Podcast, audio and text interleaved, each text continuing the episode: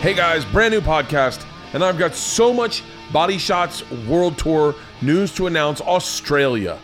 Australia. I will be in Australia June 20th through the 29th, New Zealand June 15th in Auckland, the 20th in Sydney, the 22nd in Melbourne, 26th in Perth, 29th in Brisbane. I cannot wait to come back. I'm so excited. I'm bringing the girls. They're coming with me. I'm fucking pumped. It's gonna be great. I cannot wait. I wish you guys were coming to New Zealand. New Zealand's fucking breathtaking just as well. I bet. And uh and uh, they don't have uh, as many things that kill you. oh, that's Australia, lucky. Australia is the maybe the most dangerous place in the world. The deadliest They have continent. the, my favorite thing about Australia is they have every sign like "Don't get in the water, crocodiles," and then they have it in German everywhere because I guess they lose Germans at like at a startling rate. oh, maybe they're delicious. Second show's added in Austin, February 22nd, and Red Bank, New Jersey, March 15th. That's not to mention all the other shit. I mean, I have I've added shows recently to Ottawa, Vancouver, Toronto. We added a fourth show in Boston on January 27th at 9:45. Durham, Charlotte, Orlando, Tampa, Fort Lauderdale, New Orleans, Milwaukee. Those are just some of the places. We've literally added shows to just about every show except Vegas. But um, but if you if you couldn't get tickets earlier for the Body Shots World Tour, come out and get them. I can't wait to see you guys on the road. I'm so excited for this tour. Gonna have a tour bus. We're gonna do some open tabs from the tour bus. I think Halston will be having to come out for some of the dates. We're gonna shoot some content. I met your buddy the other day. Oh, yeah, yeah, really cool guy. So Yeah, and so maybe we'll shoot. We're gonna shoot something this week and see how it turns out. It was a pretty weird fucking idea, so we'll see. but uh, I'm pumped. I'm really, really pumped. Um, yeah, I things are going good. Not bad. I mean, it's okay. I have a glass of wine in my hand right now. We're going over to the bar. We're gonna have a drink with our friends and bring some barbecue back for our girls. Go to sleep. Meetings all day. Three podcasts tomorrow.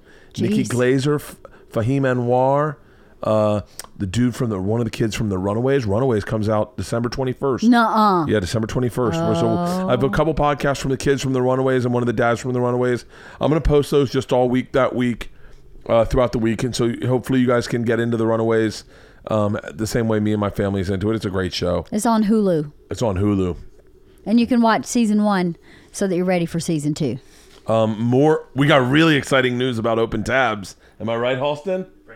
Frankenstein's Lab. By the way, Frankenstein's Lab. I'll talk about this on Open Tabs this week. Frankenstein's Lab is uh, is these two black dudes who watch videos and just giggle. It's just great. It really is great. They just giggle and uh, they watch the machine story. And then the other day, it made me so excited. I was in the airport. They watched me talking about them on Open Tabs. Oh, shut up! Oh, dude, it was and so they're kind of come out to LA, and we're gonna do an open tabs with them. That's awesome. I'm so fucking excited. Very cool. I'm gonna fo- I'm gonna show them all stuff that I hope they don't laugh at, and then just be like, yeah, I don't find that guy funny either. Today's podcast is brought to you by Blue Apron. Blue Apron is For dinner tonight. it's for dinner tonight. No, no, no. We're going to get barbecue. It's not. Yeah, it's for tomorrow night. Are you it's sure? game changer in this household. It legit is. Uh, it is the number one food delivery service, fresh food delivery service to your front door. They deliver you meals prepared and and planned out by chefs. You prepare them in your kitchen. And quite honestly, in our family, we're making them in 20 minutes or less. Sometimes, Some- occasionally, occasionally there's like a 35 minute. it's super cost effective because none of the meals would cost more than ten dollars per person. So we're feeding our whole family for forty bucks. And the best part about this is a family that cooks together eats together. A family that eats together lives together. And, and our is that, shut the fuck up. You kill Family me. that eats together I lives hope together. you get. I hope you get sponsors so I can just so I get to be your part where I don't have to read them. I can just comment. well, like I would just read them because I can read. I can't read real good. Yeah, I know, real good. It takes the chore out of meal prep, literally. And the best part is that you sit with your whole family and you have dinner and you talk.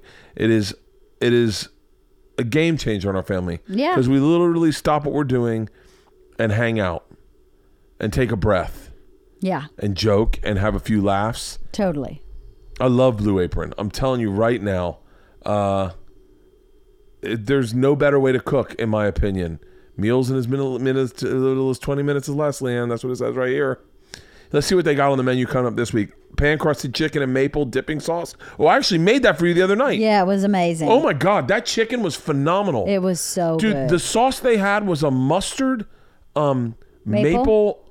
And cream cheese, maybe? No, no, or creme fraiche. Creme fraiche, probably. Yeah. Oh my god, it was phenomenal. But the chicken was really good. well, there's a little bit of parmesan in there. well, a little bit of parmesan. Uh, they got seared steak and loaded mashed potatoes. Uh, this looks good. Creamy saffron risotto, Korean style popcorn chicken. Ugh, I'm telling you, I absolutely love Blue Apron, and you can love it too. Right now, you can get this week's check out this week's menu and get your first three meals for free at blueapron.com slash Bertcast. That's blueapron.com slash Bertcast. Go to blueapron.com and check out get check out what they got on the menu and get your first three meals for free. Blue Apron, a better way to cook. I absolutely love that sponsor. Yeah, it's a great one. I'll tell you what sponsor I'm so fucking excited for. What? Toyota Untold. Do you know what, What? this is? No. Dude, this is what I believe will be the next level is companies creating content Uh-huh. that isn't necessarily it's not heavy branded, but it's branded content. Yeah. It's it's I'm telling you it's I wish I wish that we could get sponsors to do that the way like for for uh something's burning. Oh yeah. Yeah, what this is is Leanne used to have a Toyota. You had a Toyota I did a Tercel? Corolla. I had a Corolla? 1992 Corolla, and the person I sold it to is still driving it. Seriously? Yep, it was a great car. Why'd you, thing's how, how did you pick that car? How did I pick that car? Yeah. It was uh, it was a good price and a really reliable car. It just was super reliable. Did you pick it out, or you didn't your dad take it? Pick it Uh, out? no, I picked it out. oh, you did. Of course I did. Really? It was champagne. I got a picture of me and Leanne sitting on that car. Yeah, it was a great Leanne car. It was light comfortable. leather jacket you had. Yep. I, still have that leather jacket. I was skinny as shit too. If you can fit into that, Corolla? Toyota isn't just a car company. The new podcast, Toyota Untold, isn't just about cars. It's about mobility, overcoming challenges, making dreams come true, helping people move physically and socially and emotionally. It's about finding solutions, respect for people and the continuous improvement of people, and about sustainability, triumphs, facing fear, celebrating life, and rethinking what is possible. In Toyota Untold, you'll hear the behind the scenes stories about how a son's love for his mother led to Toyota's unlikely origin as an automated loom company. Why and how Toyota Tundra was used to tow a space shuttle through the streets of LA. Oh, the I actually know that Tundra. Story. I actually know that story. Yeah, we watched it. Yeah, that's fucking amazing. The Tundra. And These you are know, all- You know what? The 4Runner was This is fucking brilliant. the Toyota 4Runner was really like the first cool SUV. I don't think they tell that story. That seems Why? a little over the top branding. What? That's, I mean, I mean, these are It stories. was. I wanted a are- 4Runner so bad. Oh, I remember getting in my first 4Runner. It was Yeah. this kid Ian's 4Runner, and I remember getting in going like, "What does your dad do?" Right? Because it was amazing. 4Runner's a badass car. I remember. I take that back. The first 4Runner should. I was in was in at the beach. Um, someone's boyfriend. We were young kids, and someone's boyfriend had a 4Runner. Yeah. and we got in it, and I was like, "This is so badass." That must have been like 1986, 1987. Because they were cool. They were really kind of the first SUVs. And the RAV4 was one of the first electric cars. It was an amazing electric car, the RAV4. Toyota's a, an amazing company. These are all stories, heartfelt stories, where Toyota is kind of like the through line. I think. Or the Hero. or the or the no but it's like it's like the reason we're talking about these is toyota Yeah. but they're not just stories about Toyota. like a car Yeah. it's it's about how a car improves something i'm Right. telling you this is the future of podcasting i love this idea Yeah. i'm gonna check it out let me tell you one this one is one i liked this story is a, about the tundra that protected a man as Paradise, California burned down around him and kept him safe so that he could help his others. So that's a story about a guy's survival. But Right. the car is an intricate part of the story. Right. This is genius. From advanced technology to the Olympics to space shuttles to natural disasters, discover how Toyota is rethinking mobility in a brand new podcast called Toyota Untold. You can find Toyota Untold right now on Apple Podcasts, Spotify, and anywhere else you listen to podcasts. Nice. God damn, that's awesome. This podcast is also brought to you by 23andMe. If you are looking for something cool to do this Christmas, get the whole family 23andMe. It is so much fun. It is You spit in a cup. That's pretty fun, right? Yeah, everyone's. It is fun to watch everyone spit in a cup. Yeah, it is And you got to fill it up to a certain line. It's kind of hard to do. 23andMe kits are on sale right now, and it helps you understand your DNA and can tell you more about you and your family and your family's story. It's named for the 23, 23 pairs of chromosome that make up your DNA. This kit is the perfect gift for everyone. I'm telling you, what I find cool about it is, uh, what are you laughing at? Begin watching you read. You're such a jackass. If you could maybe print it a little fucking Hey, bigger. I didn't set the typeset. They did. I just push print, dude. Apparently, it'll tell you about your wellness and your traits. For instance, if you have a hard time seeing small things, Oh, really? it, it won't tell you about that. But it'll tell you if you have a cilantro taste aversion. Yeah, many people dislike cilantro. They describe the taste as soapy. Your mom has a cilantro aversion. Yeah. So then you can see, oh, mom's got one. Cotty's got one. I Cotty don't does have too? one. Yeah, Cotty does. I didn't like cilantro. Really? I love cilantro. Me too. Um, it'll tell you your ability to match uh, musical pitches, which Leanne can't do. Nope. Misophobia, which is your fear of miso soup. Totally. Uh, mosquito bite frequencies. One of our kids gets bitten like she is made of honey, Oh, it's bad. and and and so this will tell you. This was it can explain the genetics around you, your sleep movement, your muscle composition. This really is a great Wait, gift. your sleep movement is genetic? Yep. Did you know uh, your arms, do your arms and legs twitch while you sleep? No. With 23andMe's sleep movement report, you can discover how your genetics may be influencing how much you move your arms and legs during your sleep. Mm. Pretty nice. I mean, for a guy who can't read, I have a beautiful fucking voice. You, yeah, yeah. 23andMe told me that I sing like an angel. They did? Yep. Is that in your chromosome? No. Was that chromosome number four? Yeah, chromosome number four, my mm-hmm. angelic voice. Uh-huh. Right now through December 25th, get 30% off any 23andMe kit. Order your DNA kit at 23andme.com slash Bertcast. That's the number two, three, and me, A-N-D-M-E dot com slash Bertcast. Again, that's 23andme.com slash Bertcast. 23andMe. No better way to 23 I thought you were going to say a better way to cook. A better way. um, this podcast is also brought to you by Quip.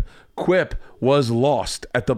For those of you that don't know, Quip is a fantastic toothbrush. Yep. It's basically a, a, a, a, a automatic toothbrush, Electric? toothbrush mm-hmm. that hangs beautifully on your mirror because it's got a top and Has the top sleek pulls design. off. Sleek design. You stick the top on the mirror. It sticks there. You can pull it off, and it's not like a sticker. It's like that sticky stuff, but it's not a sticker. And then you can put your toothbrush into the top and let it hang on the mirror so it's out of the way. I love that because when I go to a hotel, I have nowhere to put my toothbrush except for lay it bristles down in the sink.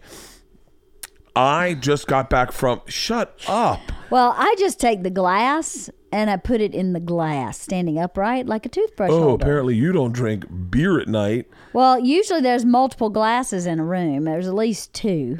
So you can use And one Dave for Williamson beer. and I used one both for of those toothbrush. last night. Why were you sleeping with Dave Williamson? We were drinking IPAs in my room, yeah. and and so Well, clearly your priorities and are so not we're in pouring them. Yeah, we're pouring them in the. Actually, I didn't. I forgot we were using the cups, and then I went to make some coffee, and I was like, "Oh my god, they didn't clean my club, my club, my cups." Hold on one second. Eric Cruzen's calling. I'm doing my ads for my podcast. I'll be right over. Uh, yeah. All right, I'll call you. I'll call you back. All right. All right, bye. Um, but what's great is the twenty or the twenty three. Uh, the Quip toothbrush was at the bottom of my my backpack, mm-hmm.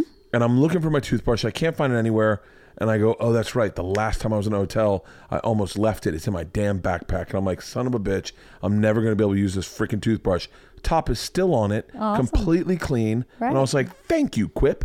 What's great about Quip also is it Has a beeps timer. every 30 seconds, so you brush your teeth for a total of 30 Two- seconds two minutes. per quadrant. Quadrant. Quadrant.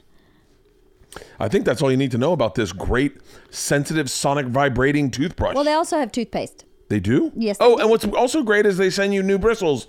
Every time a, do- a dentist would want you to have one, That's they right. send them out to you. You got it. Makes a fantastic holiday gift Stocking for anyone who travels, my opinion. But you can take it for, I mean, the girls have them, Leanne has them. Yep. I just happen to travel with mine.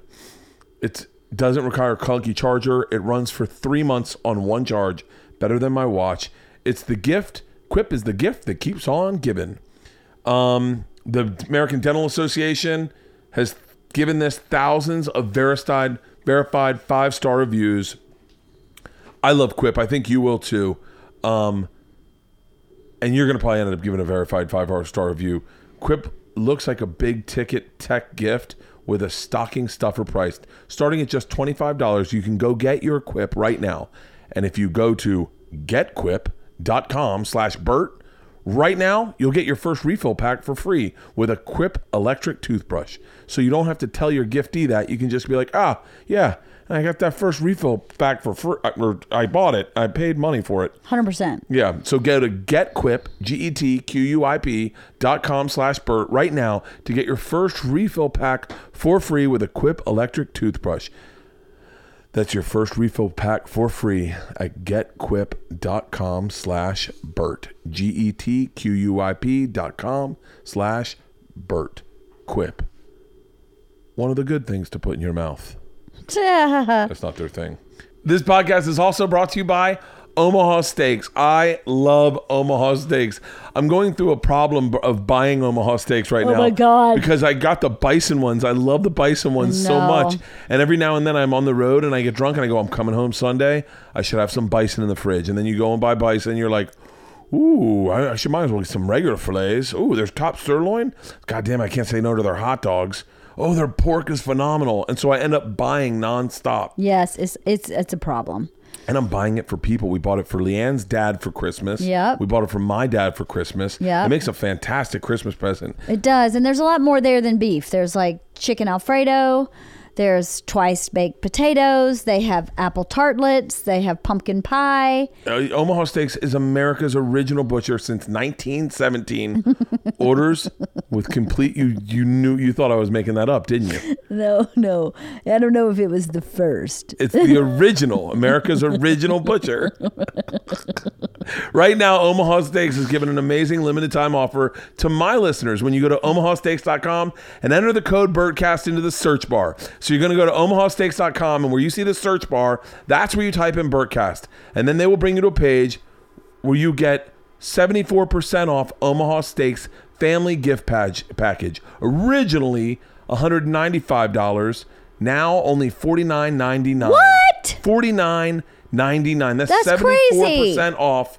And Wait that, a is- minute, really? It's not. It's no joke. This is four hand-cut top sirloin steaks, two premium pork chops, four chicken fried steaks, four Omaha steaks burgers, four kielbasa sausage, four all beef meatballs, four potato au gratins, four caramel apple tartlets, plus what? Say the number again, B man. Four. Four more burgers for free. No. Dude, Omaha Steaks is phenomenal. They're a fifth generation family owned company with over 100 years of experience delivering perfectly aged hand cut beef mastered butchers by master butchers in Omaha. I love Omaha. I was thinking about shooting my next special in Omaha.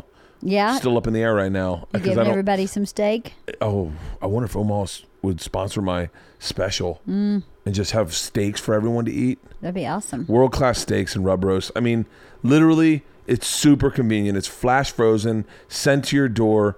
21 days to unlock the full age for 21 days to unlock the full flavor, hand trimmed, vacuum sealed, online support with recipes, wine pairing, and so much more. Right now, you can get this limited time package for only $49.99 when you go to omahasteaks.com and type in Bertcast in the search bar and add that family gift package to your cart. Don't wait. This offer ends soon. Go to omahasteaks.com, type Bertcast into the search bar to send this Omaha Steaks family gift package today.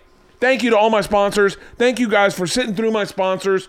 Thank you guys for listening to the podcast. Thank you guys for buying tickets to the Body Shots World Tour. Thank you guys for watching Open Tabs. Thank you guys for watching Something's Burning. New episode with Beth Stelling and Greg Fitzsimmons is up right now. Thank you guys for everything. Thank you, thank you, thank you, Yes, thank you. thank you. Thank you. Um, that's all I can say. Um, is every now and then around this time of year, I, I I always cut back to when we were broke and had kids and I couldn't afford Christmas presents. Yep. And it's not lost on me that every time you guys buy a ticket to come see me or listen to my podcast or support my sponsors, that makes my life doable. And as a guy whose only real ability is to think of goofy thoughts and make himself giggle and I, I'm it's it's overwhelming sometimes. It's Yeah. sincerely overwhelming. So I will conti- I will keep throughout 2019, 2000 tw- was it 2019 next year? 2019 to keep pro- providing you with as much fun, free content that lightens the load of your day. And that's it. I'll do stand up. I'll be on the road. We got my my machine specials dropping on Netflix in February. Um, I'll be on the Body Shots World Tour. We'll figure out the meet and greets. I want to say hi to you. I want to take pictures with you guys. I, I, want to get rid of these goddamn fucking challenge coins we got sitting in the garage. Mm-hmm. We'll figure all that out. But hey, thank you. And to keep on with the tradition of free content, ladies and gentlemen, without further ado, you know him from the Crab Feast. You know him as one of the best storytellers around, one of the only challenging giggles I've ever had. Segura and I love this guy with all our hearts, and he is now starting a new podcast on Segura's network. Uh, with, with Christina. They're starting a whole podcast studio over there, and Ryan Sickler will be doing his new podcast. Do you remember the name of his new podcast? The Honeydew. His album Get a Hold of Yourself is available right now on iTunes, Amazon, Spotify. He is my good friend. Fuck the crab feast. It's going away, but he's staying here. Remember, buy his new album, Ryan Sickler.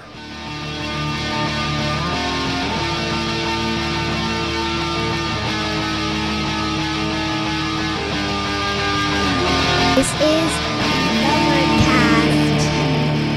So wait, I- or is a part of you sad that the crab feast is no longer? Yeah, dude, yeah. I, I'm fucking, I'm bummed. I know that it was a pain in the ass, like that, to, to for two guys to get together every week.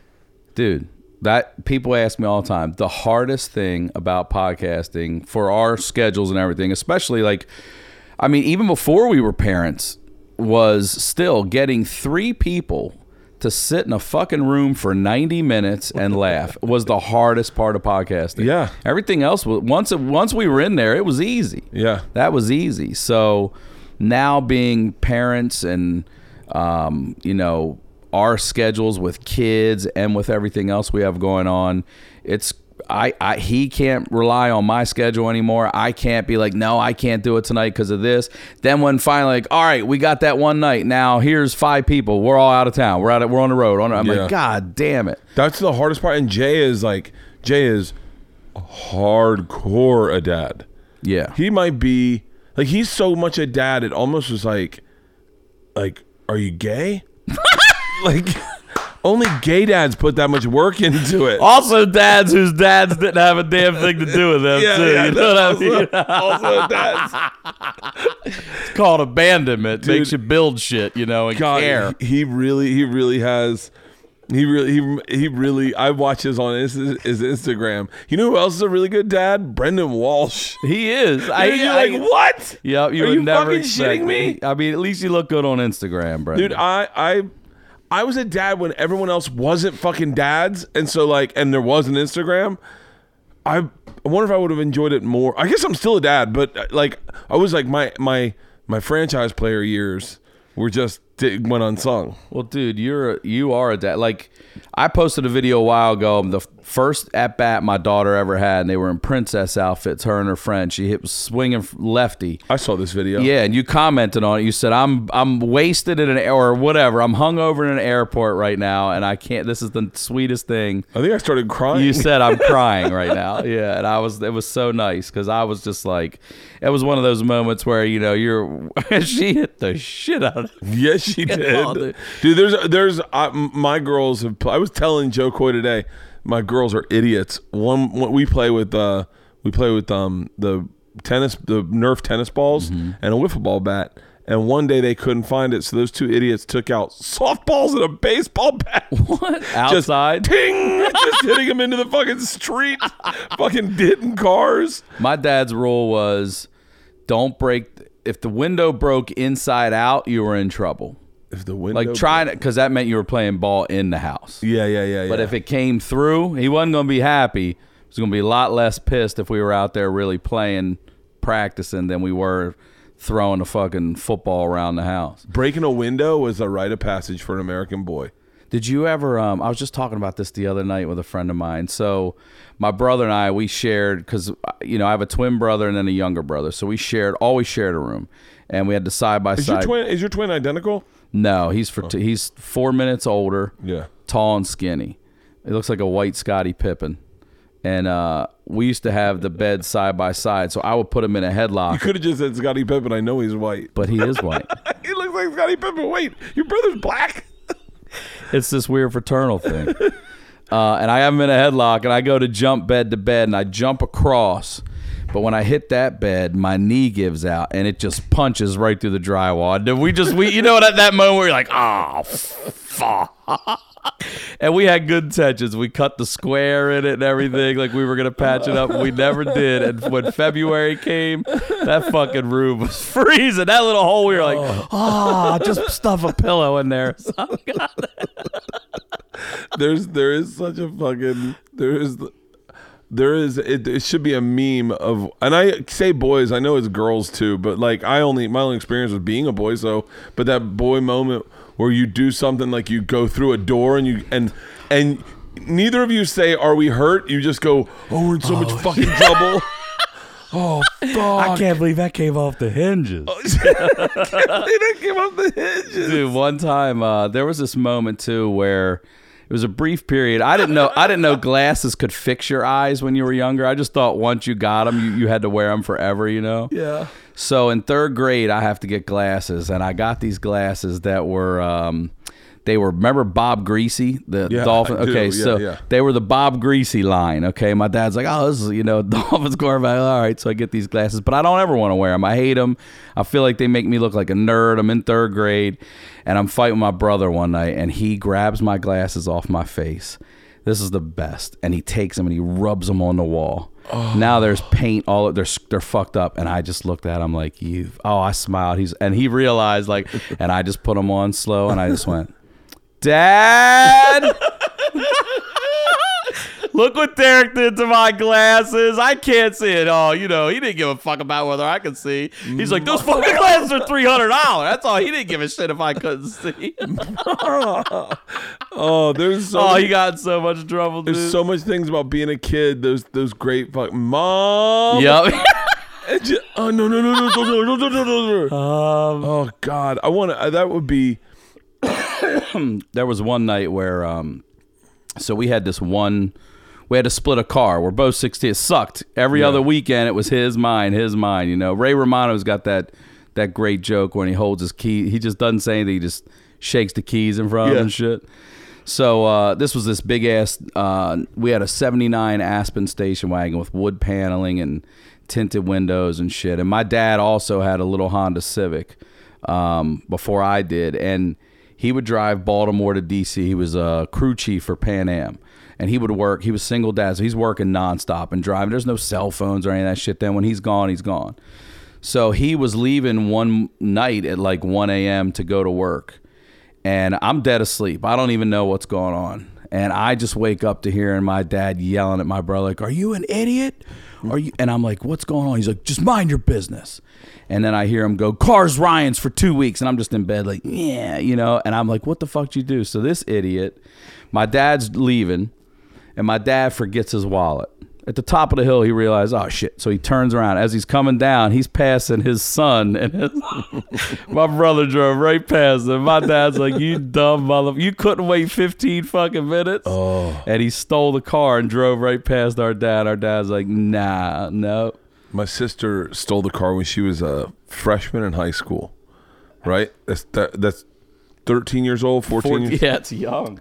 Stole the car. My parents were at a party, and she and her friend got in the car, took my mom's car over to Avila, which is like right right around the lake. Go joyriding, go stop by someone's house, come back, 14. they're and my taking it out. sister pulls up to the driveway, hits the garage door. My dad's car is in the dra- in the garage, and hits the garage door, and just goes, "Oh fuck, they're here." I wish I, I would pay fucking money to be in the back seat with a 14 year old hits the garage door and sees two tires and like, oh fuck, they're back. Oh, Oh, How old were you the first time you actually drove a car? Did you do it before 14. you had your permit? Did you steal it, or No, did no, no. someone let you? no, my dad used to at 14. My dad used to let me drive the car. I could drive uh, out to the the front of our neighborhood, so from our house to the neighborhood, and I could drive once we got into our neighborhood into our into our driveway. Um, we let Georgia drive out in Alabama. We let Georgia. I saw that video. and she was just like, she was, and then she always asked. But one time, one time I, I let, I, I can't remember exactly what happened. I think I let Isla uh, sit on my lap and do the steering wheel uh, down our street. But the problem is, our street is like people really drive down our street. So like you, there's And they no, go the wrong way when they're not supposed Oh, to come down there. fly that Yeah. way, and it's like so. It's kind of super, super dangerous to even let Georgia get behind the wheel because there, you know, within the amount of time that she gets her to drive down the thing, it could be a guy flying the other way. LA's LA's laws are so different too. You can't drive within like you. Have, you got to stay within like two miles of your house to drive if you're 16. Oh, I didn't know that. Yeah, like it's there's the laws are fucked. You can't How drive many with anyone younger than you. How many people do you see? Whoa, you can't drive with any. So if you're 16, you can't have anyone under 16. You gotta That's have- probably yeah. a smart rule. Very fucking. Smart. What? How many people do you see stopping for school buses? I don't see one person stop for a fucking school bus in this whole goddamn city. No, oh no, not at all. Back home, everybody stops. All the kids walk across. These fucking people are just hauling ass right by. There's a school bus stops on uh, Ventura, and people just fly by it Fly like it's a, like it's a fucking bus. Yeah, like- like, it's a fucking bus stop. Dude, I remember when I first moved to New York, I'd never ridden a bus like a public bus before. Just never. It was. It wasn't. You, we didn't have. I mean, we had them in Florida, but you just didn't do it. And I got to New York, and and the idea of going down on a subway was. And by the way, I want to ask you a question about subways, see if you know the answer. But the idea of getting in a subway is kind of overwhelming to me. And I thought I'm going to be the bus guy. I'm going to always ride buses, and they're just so impractical. You're like, oh, I'd much rather get in a subway and just get there. Hey, do you think Bill Burr said that they make subways? They can put subways in like right now. Like they could put a brand new subway li- line in, and then they get a big drill bit and go under the earth. Do you think that's real? What do you mean? Just take a drill, like a giant, one giant tunnel drill bit? And drill a tunnel? No, they don't. They're Fuck fucking no. liar. He said he goes. He goes like, You'd have to do that in stages. "There's no way they can just fucking Who's- drill." First of all, what drill bit that that tunnel doesn't go straight. It bends and turns and shit. You know Yeah. what I mean, It- what drill bit does that? He's he's The like first turn, you can't. He's do like, that. you're seeing the big fucking 20 foot diamond drill bits. And I'm like, just. That means you could you would have to have a straight shot clear underneath from here to your destination in order to do one drill. And it would have to be that long. Like how in the fuck do you do that? Sometimes when Bill says things, I just believe him. Or do you do you not have it right? If he's like, I didn't fucking say that, you idiot. You I'm get- sure I don't have I, it do, right. I do don't that listen very well. time. I don't listen very well. He's like, I never fucking said. we were that. I'm like, talking "Oh, we were talking about uh, we were talking about mortgages and we were looking at an eight million dollar house and he, I said what do you think the mortgage on an eight million dollar house is he goes fifty thousand I said really he goes yeah I said well what's the mortgage on a on a one million dollar house he goes uh like seven thousand and I go so I bet it's about fifty thousand and he goes I just fucking told you that And I went, no, you didn't. And he goes, no, I fucking just said 50,000. I go, really? And he goes, yeah, you just repeated what I said back to me like you figured it out. and worked it out. I've been spending a lot of time with Bill, and he, I make him fucking crazy because there are things I don't even realize I do. Like we were eating lunch, and I was done, and I, I, don't- I don't even know that I do it, but I just raised my hands. I go, take it away from me, and, and Bill lost it. Yeah, take it away from me. Oh, Um, if you could be better friends with one comic, like like be, let me rephrase that. If you could become good friends with one famous comedian that you do not know very well at all now, who would it be? Like I, like I'll I'll go first. I'll give you five guys I'd like to be good friends with. okay, now are we talking comedian, or are we talking like Will Ferrell's included as a comedian do- actor, or are we talking about proper stand up Uh, gotta be and dead or stand-up. alive? one dead, one alive. Fair enough. Proper stand up. Okay. I think I would be really good friends with David Spade. That makes sense to me. I think me and him would get along really well. That makes sense. Um, all right, this isn't proper stand up, but Danny McBride is someone I think I would just hit it out of the park with. Uh, But that's not stand up. But stand up better. Hmm. God, it's tough. It's really tough, isn't it? Shit. By the way, while you think, I'll tell you, I took a meeting at Danny McBride's company. Dead Richard Pryor, by the way. Go ahead. No, Go ahead. Freddie Soto. I'm in, I'm in a Freddie Soto kick. I'll be t- I'll be covering this on Open Tabs this week. Freddie Soto made me laugh harder than fucking anybody. I remember what he's my age. Do you know that? Did you know Freddie Soto at all? I didn't. I knew who he was, but I didn't know. I didn't Yeah. I never met him. He was my age. Had a kid when I had kids. His kid's probably his kid's probably George's age now. Man, And then drug overdose, fentanyl, fentanyl. is that what it was? That's what I just looked. I looked it up this weekend. This is what it says on Wikipedia: fentanyl, Xanax, and uh, and alcohol. For those of you listening, Freddie Soto was he was, I guess they he was one of the Four Locos tours. Not Four Yeah. Locos. Was it? I know what you're talking about. Um, yeah, It was uh, four Mexicans. It was Yeah. like Pablo Francisco, Carlos Mencia, Freddie Soto, and was it Willie Barcena? maybe. I can't remember. he had a joke that made me his dad waking him up because he's like you know you, and, and he sounded like he sounded like a valley girl. Like he, he had like a valley girl pitch to his voice. You know when your dad you've been drinking all night with your buddies and your dad comes in and his dad was very Mexican he's like hey wake up fucker. We're gonna re-roof the house Re-roof the fucking house. Give me the fucking thing, you know, the thing by, by the side of the right. By the side of the right. by the side of the right. Oh, but if I was one of your buddies with your drinking beers. Dude, I'm that makes me laugh. A stereotypical ethnic father makes me laugh so fucking hard. Yeah. I, I used to have a joke when I was saying my dad told me when I was a kid. He was like, "Listen, motherfucker," just do the joke. My the whole dad character is a black guy. but dude, Sebastian's dad, fucking hilarious. Dude, his I I mean, the way he describes his father is so that whole get down when somebody knocks at the door. Yeah. He said, "Everybody, get the fuck down, get the fuck down." All right, wait, Sandler. Sandler. Is Oh, someone- I don't know if I'd be like I don't. I'm not saying this. I'm not saying this because I don't think I would be good friends with Sandler. I would love to be good friends with Sandler. I would love to be Adam Sandler's friend. Here's the problem, though. I think I think what I envision him to be is not what he is. He's probably a very withdrawn, quiet. Yeah. I think he'd be. I think he's probably a quiet dude who listens, and I'm a loud motherfucker. See, I'm like someone. I think because Segura is a little bit like David Spade, like s- a little bit like, right? Yes, smart. Snarky How did you meet and- Tom? And uh, I met Tom the first time I met Segura. I, I'm trying to remember. It was probably around 2000, maybe right around then, 2001. Uh, was at this this room called Bar One, and it was on Sunset Boulevard. And you know where Sunset, if you're headed like from the Roxy west, there's that literal line, the Beverly Hills Suns uh, West Hollywood line. It's like boom, boom. Yeah. It was right there. You would, if you looked west, you would see the Beverly Hills sign, like right there. So it was Yeah. the last club in West Hollywood going there, and they had this eight o'clock like Friday night room or something. It was honestly, it probably wasn't much bigger than this room here, and it was curtained here. So the you know the green room was just the lobby, and everybody else was in here. And when I walked out, Tom Segura standing right there and goes, "Holy shit." I thought you were a black guy. That's the first thing Tom Segura ever said to me.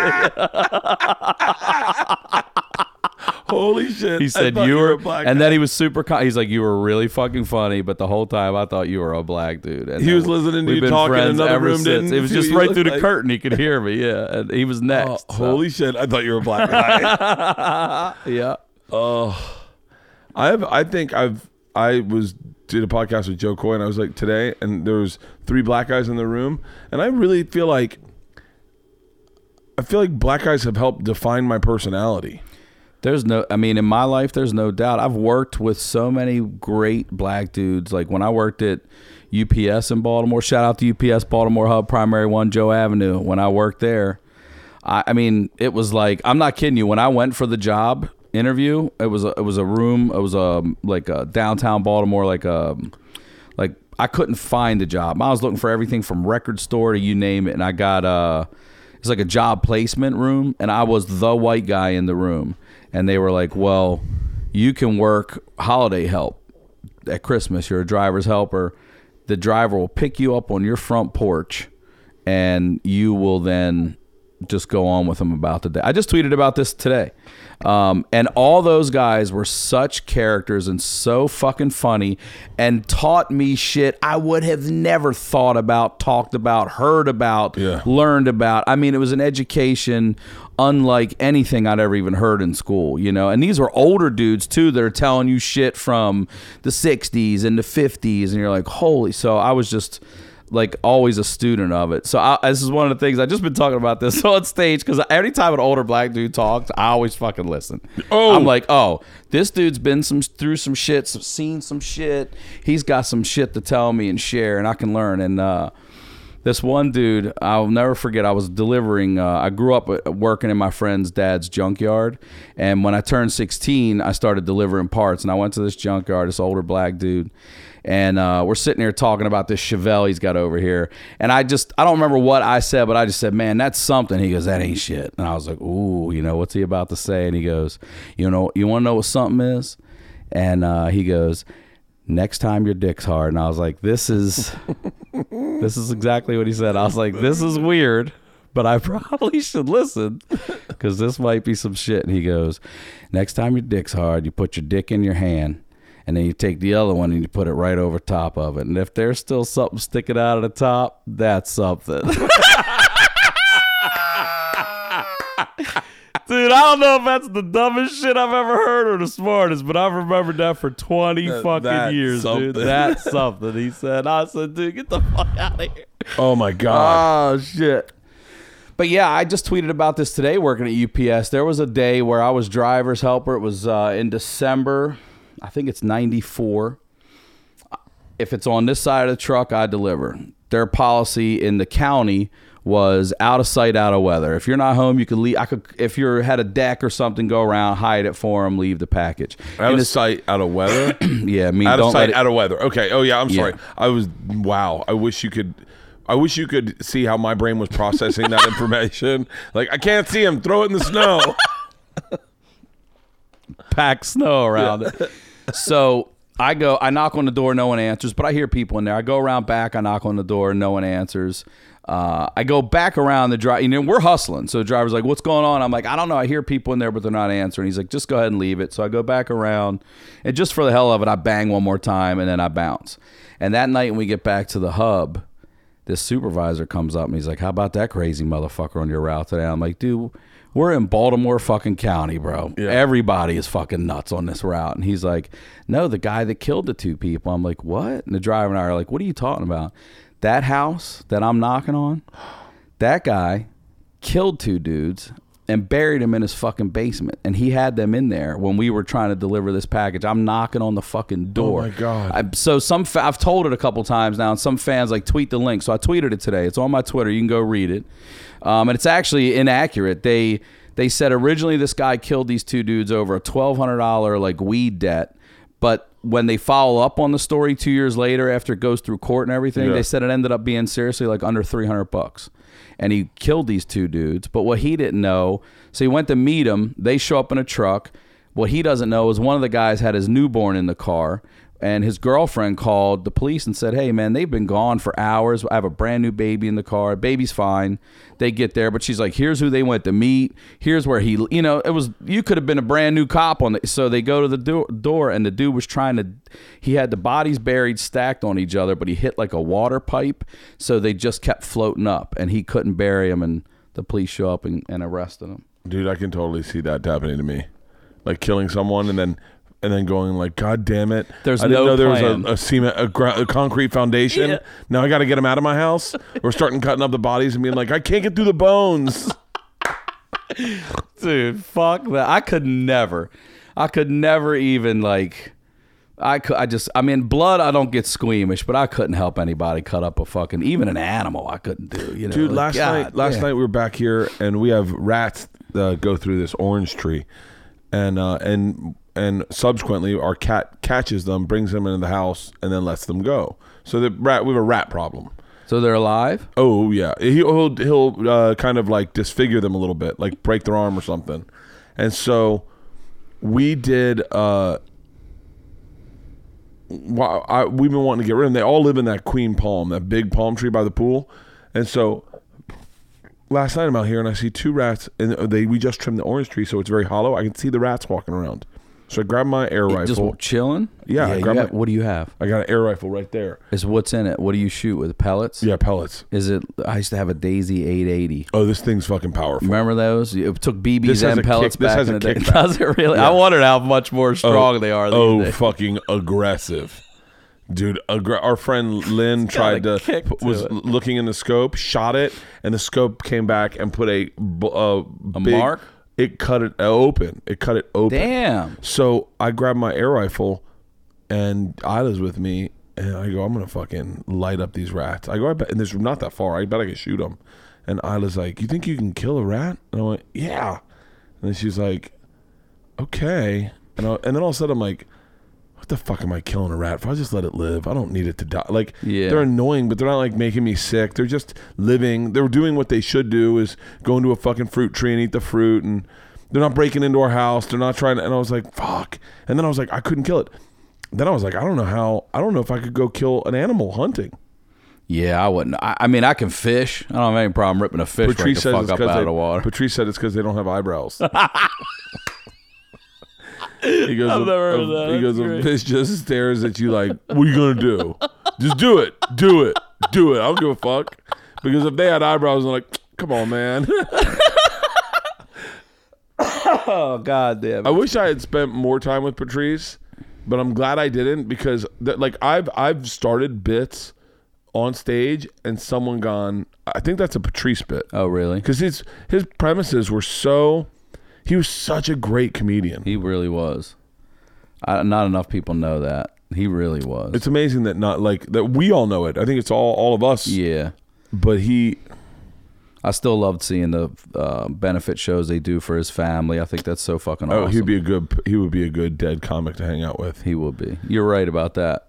he was a he was just a fun like he was just fun and funny the way he processed the world like he always had a take on stuff i remember he made me watch uh bruce lee movies with him in scotland one day he bought all the bruce lee movies Yeah. he's like we're gonna watch them all all day long that's all we're doing and i was like okay i was like 26 years old and just watched every fucking bruce lee movie with him and i did not give a fuck about them I give two shits about a Bruce Lee movie. I was like, let's watch a good movie. He's like, these are brilliant. They These are. I was like, I'm with him. And once a year, I watch Enter the Dragon and Smokey and the Band. Enter the Dragon's the one the with two, Kareem a. Abdul-Jabbar. Or Will yeah, that's that's the one. Yeah, that Yeah. he yeah, that's the one. Will yeah. Is it Wilt or Kareem? No, it's Cream. It's, It's Cream. Cream, yeah. yeah. That's fucking crazy. But the best one's the one is uh, where he kills Chuck Norris in the Coliseum, and then respects him, like lays his belt like gladiator shit in the Coliseum. I haven't. I don't remember. you probably saw it that day. You just I'm don't sure I did. if you saw them all, you saw that one. I was annoying. I was annoying Patrice because I just had no respect for black culture. He said, and he's like because I didn't know who Mobb Deep was. I'd never heard of Mobb Deep, and I didn't like Jay Z.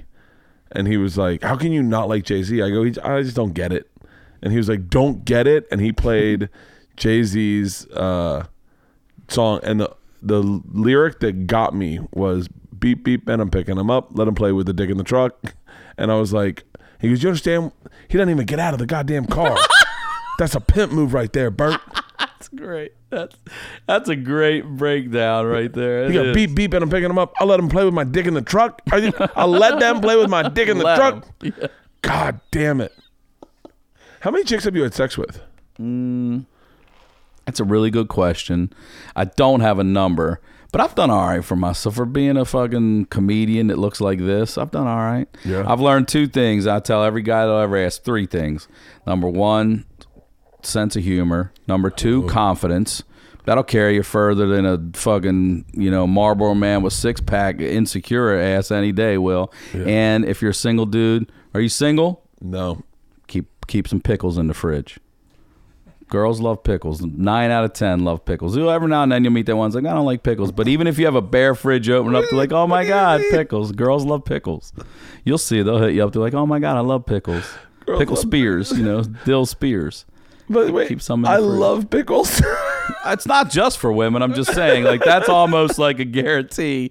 Wait, if you don't have get- shit, girls will eat a get pickle. Girls tell me over the years, and I just like I'll keep some fucking I'll keep some pickles in the fridge. Call them up. Hey, you want to come over? I don't know. You got pickles? I got you got pickles. You know I got pickles, girl. What's what kind of like if you have to go pickles? What what are your favorite pickles to get? I'm just gonna get some like Vlasics. You just go regular Vlasics. just some dill spears, yeah. I've tried all the other shit. Like, what's the the ones that are cut with the ridges, but they Bread and all butter? Yeah, bread and butter. They, they're basically um, uh, relish. They're like they're Yeah. they're the pickle before it gets all mashed in a relish. Yeah, yeah, they're really sweet. I like the really I sweet like ones. those, too. I like really sweet. I like spicy. The the we have Pete and Dave's. I think are, are like uh, I just I just ended up buying like forty dollars worth of pickles like the other day. You really, I like, you swear, really I like love that. pickles, dude. Can I tell you my favorite thing in the world? And this is a shout out. I wish I knew my PO box. I'd tell you right now.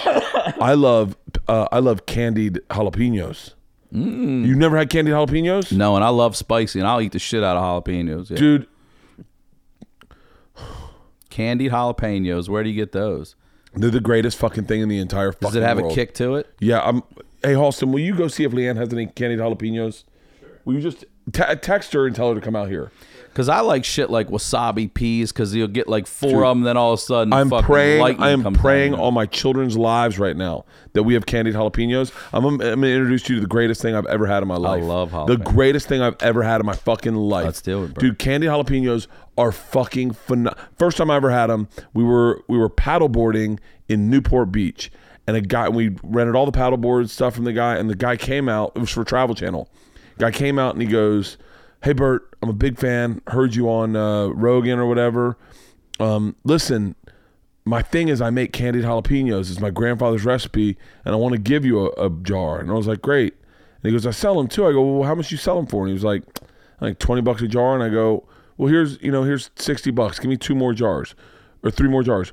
We went through all four of those jars before the trip was over. Damn, They're that fucking good. They're so fucking good. you got me all fired up now. dude candied jalapenos i hope people right now are listening going like by the way i could in a parallel universe i would like to get into pickling stuff not even joking and i know you brought this up. I'm so glad I brought up pickles right Dude, now. i i would like to get into pickling stuff like what? Like- what would you pickle? I, I had you know what i had the other day this is in the the money that i spent buying pickles pickled brussels sprouts they're called frog balls they're fucking amazing they're so good I've, I've raised my eyebrow because I'm not a fish, and I fucking I would I think those would be good. dude i would pickle the fuck out of like everything eggs, I'm not interested in pickled eggs. I've had them. I've had them in the Yeah. south where they put them in the big jar and they're they're uh, sitting there floating in that like green, that pink shit. pickled cow's feet. Yeah, no, that's what I wanted to ask you. How far Pig's you've gone? feet, Because pig's I've feet. seen pig's feet. I've had seen that. I've had pig's that. ears. See, I went through a phase when I was in Chicken college where I was like, I'm gonna try everything in life. Like it was you know when you're doing drugs and stuff, and I was like, I remember one day going, it should be across the board. If I'm expanding my horizons, so I went into a grocery store and I bought like fifty dollars worth of candy bars, all the candy bars I had never had in my life. And then we had me and my friends, we cut them all up, and we each had them and kind of talked about them, and it was so much fucking That's fun. interesting. Oh yeah, oh yeah, like a payday. I never had a pay. Who's Right. gonna get a payday when you're a child? You know, mm-hmm. Old men get paydays. Guys that were in Yeah. World War II, guys who still put put M and M's in their soda and let them dissolve. The Mary Janes. I feel like those dudes eat those old school Mary Janes. What's Mary Jane's? You never had Mary Janes? No. They're a peanut butter, just a little rectangle, peanut butter with peanut butter inside it. It's like a ta- it's like a taffy almost with peanut butter inside This it. sounds so fucking good. Wrapped right in yellow with two little red stripes and this little girl, like a little Mary Jane girl on it. They're fuck, they're a little bite size like this, like a bit of honey, but a little bigger and more pe- and peanut butter instead of honey. I remember when Bit of I don't Remember I don't that? remember when Bit of Honey came out, but I remember when I remember first learning about Bit of Honey and being like, huh? Oh, that was good. They were good. Whatchamacallits. I remember when Russian Remember McCalls came out. Yeah. And, and I know I know that I'm probably wrong, but in like 80 uh, in 1980, I feel like it was in the 79, 80s. 79, Yeah. I remember. Will you Google when Whatchamacallit came out, Holston? Yeah. I don't remember when that- 24. Holy yeah, it seems like a shit. 1924 candy. About Mary Jane. 1924 candy, a bit of honey. 78. 78, a little What- late on the Mary that? Janes. Whatchamacallits? Oh, I remember when that's right, Whatchamacallits yeah. fucking came out. I remember when Whatchamacallits came out. I remember the commercials. A Whatchamacallit? I remember shit like Sprees. Do you remember Mm. Sprees? That silver tube of like just this. Uh, they weren't. They weren't as sweet or as sour as sweet tarts, but they were the sweet. Dude, chewy sweet tarts. I'm with you on that. Chewy sweet tarts. My God.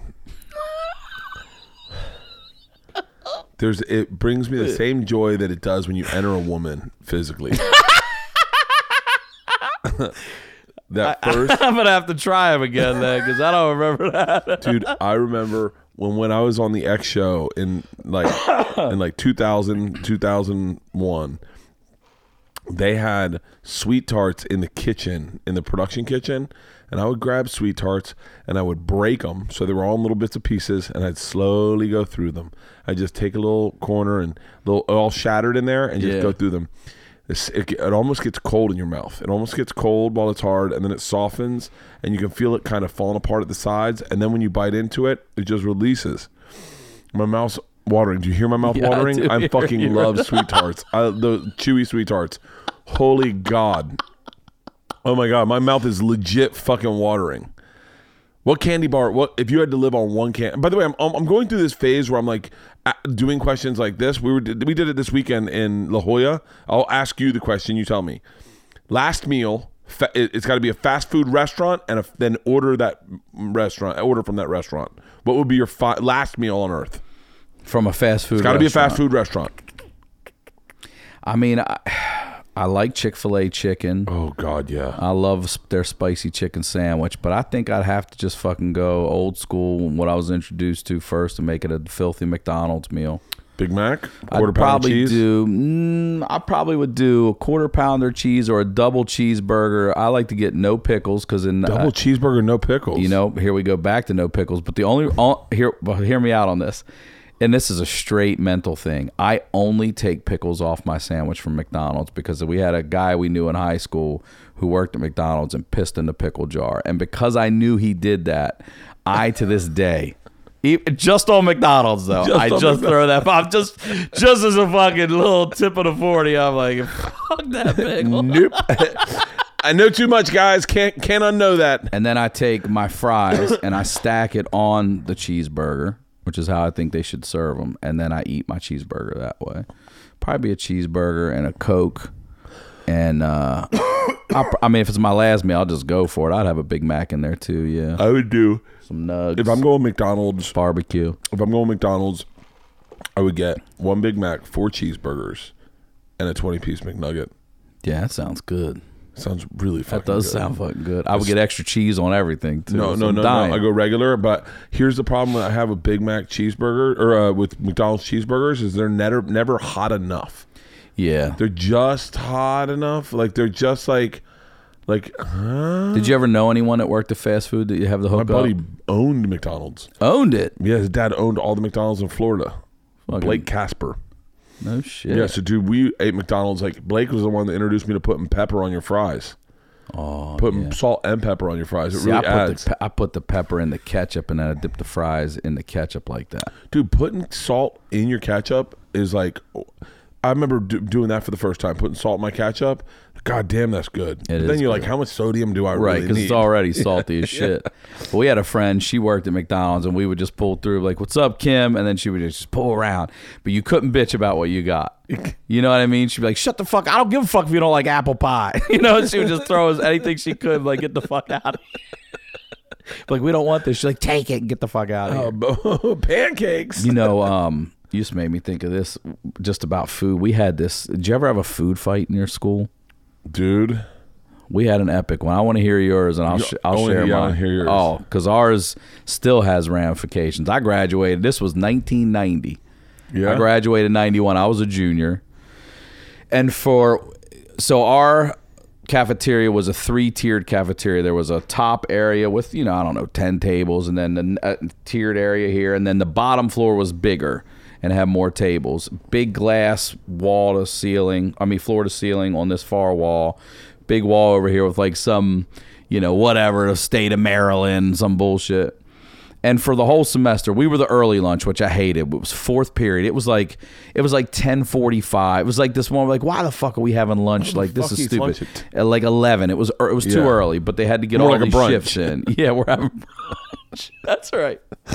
So, and I was always embarrassed because we didn't have a lot of money growing up, and I was a free lunch kid, and and now it's all cool because everyone's got a Define that. card. Define that. Gro- define that for like. Don't let me forget about the food fight. I'm not going to you. but like when you say we didn't have a lot of money growing up, like so I always say lower middle class. We were lower middle class, and we were the neighborhood next to your neighborhood. You know what I mean? Like we were all, we were right there, but we were just over there. Yeah. And um, back in the day, you have to go in before um, the, the day started, and there's always a bunch of people down there eating breakfast, which I never even knew that was an option because I didn't have money to do breakfast. You know what I mean? yeah.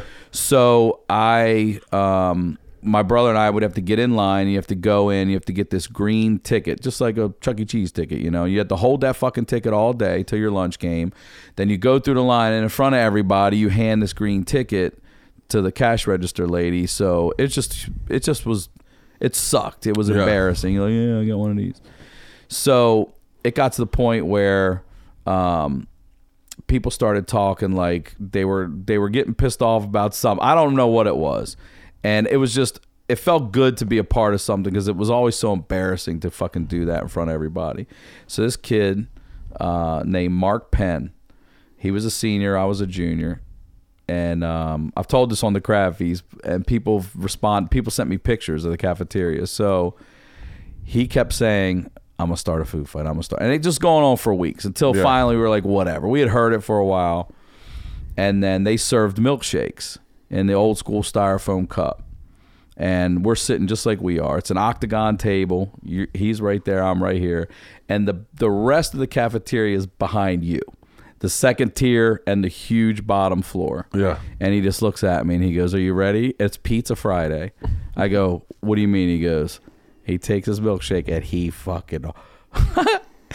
he fucking launches this motherfucker over his head backwards.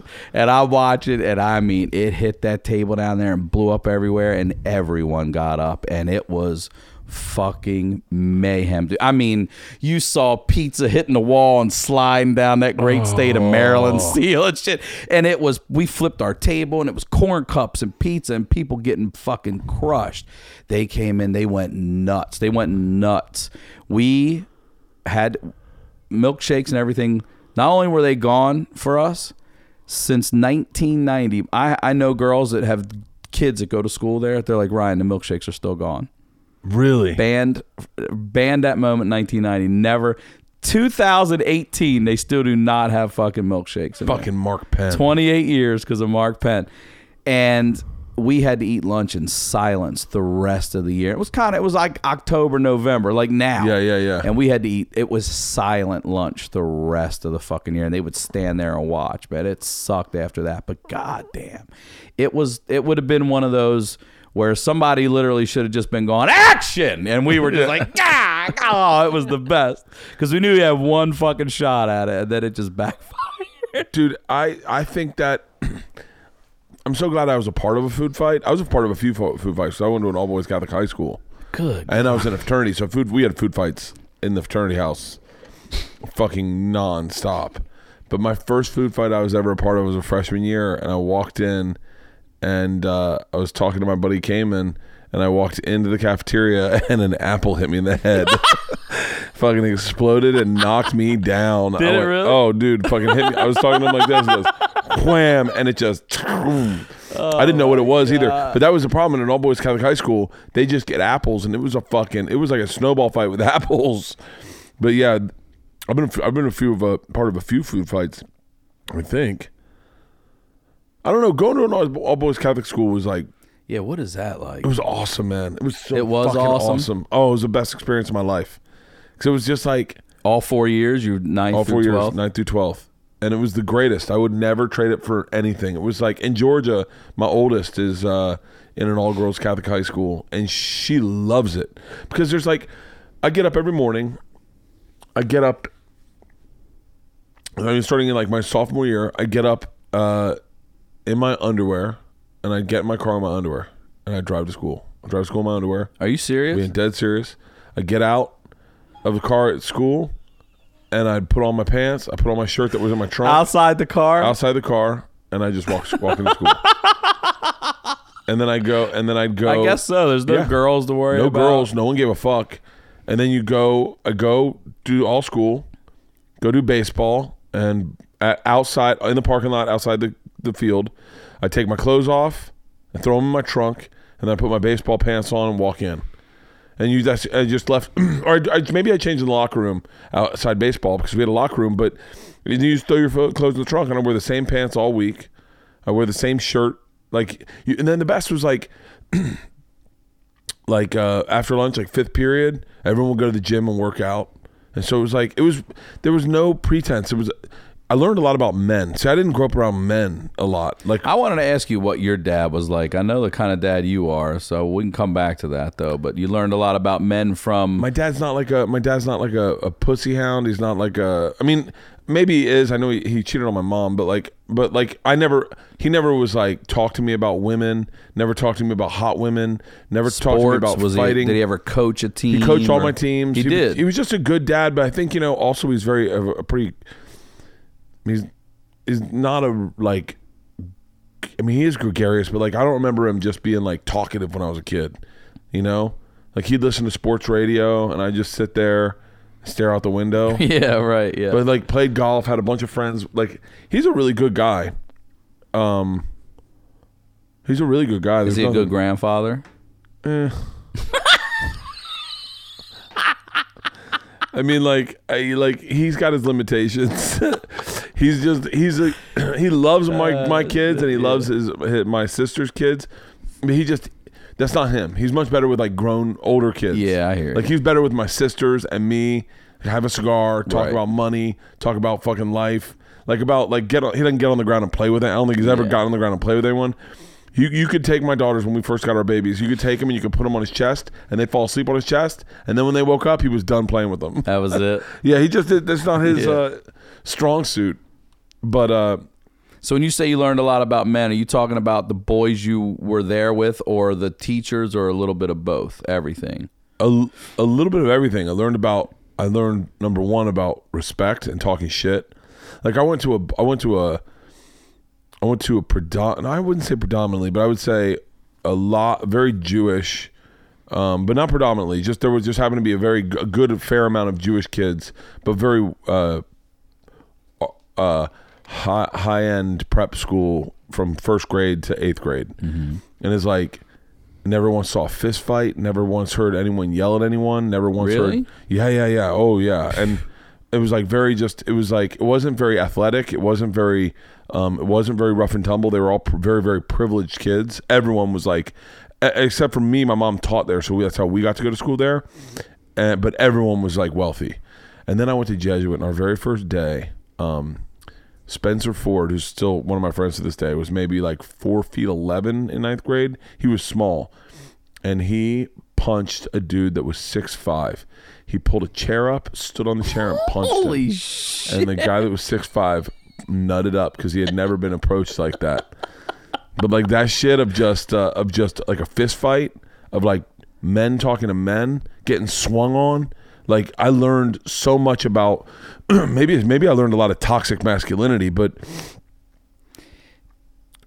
I hear you on that, but also there's a place for that, and I think you have. Have you been in? How many fights have you been in? Uh, under five, more than More than five? five, yeah. yeah. Me too. I've been in a lot of fucking fights. mostly group of fights. but I like to fight. I've been in a couple- I was never scared to fight. For real? I mean, I had the adrenaline. I was always worried would somebody have a gun or a knife or something. But generally, it were bar fights, and most people, unless they were leaving to go to a car, that's when I would get the fuck out of there because I'm like, I don't know what they're coming back with. But I've been in, I've been jumped. I've been, I've been, I was in fight in front of my dad after a soccer game. These guys had talked a bunch of shit. Now, the guys I grew up with, there was there was a little bit of both. There were two guys like George Wilk. You knew if there were fists thrown, you didn't even need to look behind you. You knew he was there. The other guys, they go get in their car and tell you they were going to get the car real quick. You know what I mean? Like those dudes. But um, we had played at this uh, place at Werman High School. Um, that's, my dad didn't die long after this, actually. I was, I was probably fif- 16, 15, 16. And um, this dude was talking shit to us before, and then we had to play them that weekend, and we destroyed them. And we got rough with them because they got rough. So after the game, the guy talked shit to me.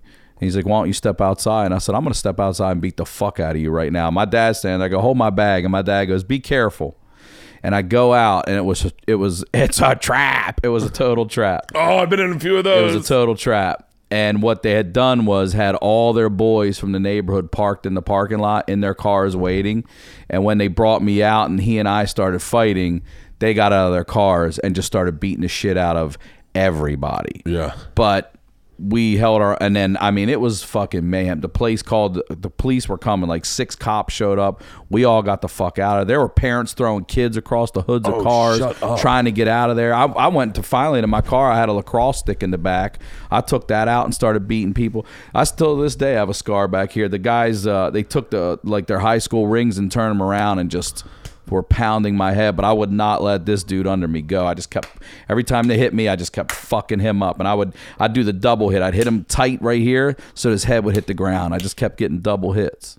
Dude, the trap is the scariest It was it was fucking thing. the only trap, thing scarier than a trap is when which uh, there's nothing scarier than the trap. I got trapped. I got trapped two times. One time was by these kids. I was pulling up to my my dad's office. I was working for my dad, uh, being a runner. My dad was a lawyer, and I pulled up. I was in my Fox, and as I pulled up, Volkswagen Fox. Volkswagen Fox. I remember that car. my dad's office was say like let's just say elevation. Let's just say my dad's uh, my dad's office was at ten feet above elevation.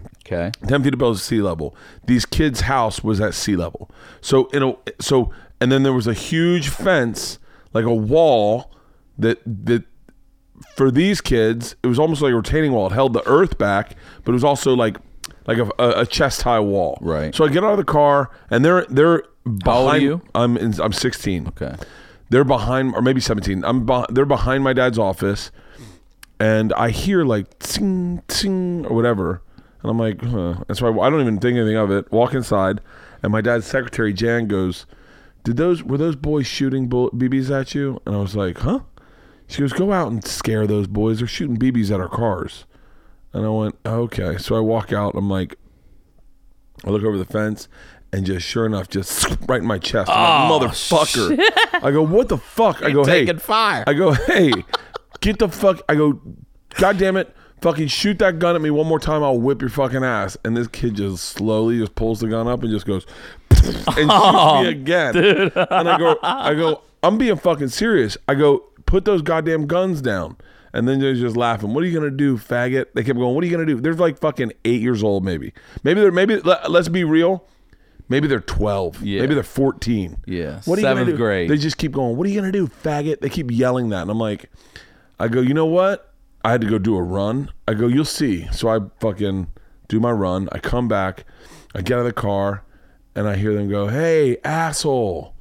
And I turn around and I'm and I'm looking at the thing, and they go, "I thought you were gonna kick our asses." I go, "Yeah, I will." And they're like, "I'd like to see it." And I go, "Yeah, you like to see it?" And they go, "Yeah, see if you can hop down here and kick our asses." So I go, "Fine." So I Oh, go to no. jump over the fence, and as I put one leg over, I see a blur and their brother, who's probably 22 and fucking no shirt, huge, comes sprinting around the corner, and I just jump back over the fence, get in my car, shut the door, and lock the doors. Did you drive away? no, I sat there. You sat He there. got out. He got out, Like, jumped like, over the fence. Now it's Cujo. yeah, yeah, it's Cujo, and he just sat there. And he's like, "Get out of the fucking car!" And I was like, "No." And he's like, "Get out of the fucking car." Oh my god. dude i i fucking scared the living fuck out of me and then i've always been the thing is this is why i say Halston, would you grab me another beer please um a heineken uh i just had a really good meeting um so i'm celebrating Good. the problem is the problem is uh you know I got beat up enough during the they're in that that little keg in the little thing. I got beat up enough that I know that I don't like getting beaten up, and Yeah. I'm not a good fighter. I hear you. Like I can, I can, if it if it goes to the ground, I only have one real move I can do. It's where I, I'm, I, for some reason, I can wrap my if I if I wrap my legs around something, I can squeeze my legs real tight. I broke this dude's ch- uh, ribs one time. Damn. Yeah. Um, but uh, Boa Kreischer. it was, I was in high school. I don't know. I don't. I just remember it was on the ground. Everyone was fucking fighting, and I my le- he ended up in between my legs, and he was facing this way. Right. And I just fucking squeezed as hard as I could, and he was like, "Oh, you're breaking my ribs." And I was like, "I think that's the point." That's trying, motherfucker. And so, but I hope when I'm puncture something. the thing that was good about Jesuit for me was I had gotten in enough physical altercations that a I knew how to duck a punch. I knew how to mm-hmm. I knew when a punch was coming. I what and and b I knew what it was like to get beat up. And so I was like, okay, I don't like getting beaten up. And I think that has hedged its bet bets in my life of like had I you ever see those guys that it's like they lived way too privileged and they never got beaten up and they talk shit like crazy Yeah. and you're like you're like have you never been punched? Jay Larson's never been punched in the face. We talk about it all the time. Jay Larson's never been punched in the Never. face. Never. He's been. He's bl- no blemishes on that fucking face record, bro. How have you never been punched in the That's face? he because he said he's always been good enough to be funny enough to get out of it. I'm fucking. I'm pretty fucking funny. Yeah, I've never been able to do it either. I got punched in the face because I was funny. I got punched in the face one time. It was right after the Rodney King thing, and the Lambda Chi's in the ATO. You know the line already. I just dropped. It was so funny at the time. Everyone fucking laughed, and this one guy was like, "This isn't a time for joking," and just clocked me, clocked me. God damn. I've been punched in the face by my own brother. I mean, un, I mean, everybody. I've been punched in the face by a lot of people, man. I think that's part of the My mom punched me in the face. That's part of having a brother, though. That's what I never had a brother.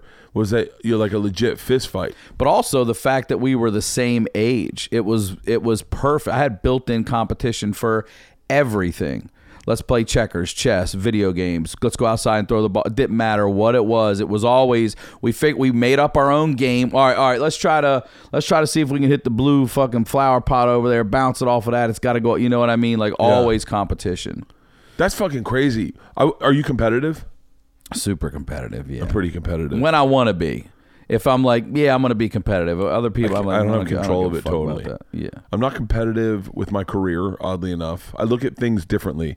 I think my career, for whatever fucking reason, I looked at stand up as inspirational. like I never had, I never had, and, and I think also, to be very fair, I was so lucky when I was young and I got so many people that hated me because I, I did, I got very lucky young that I always looked at it. And when anyone succeeded, I wanted to treat them the way I wish people had treated me.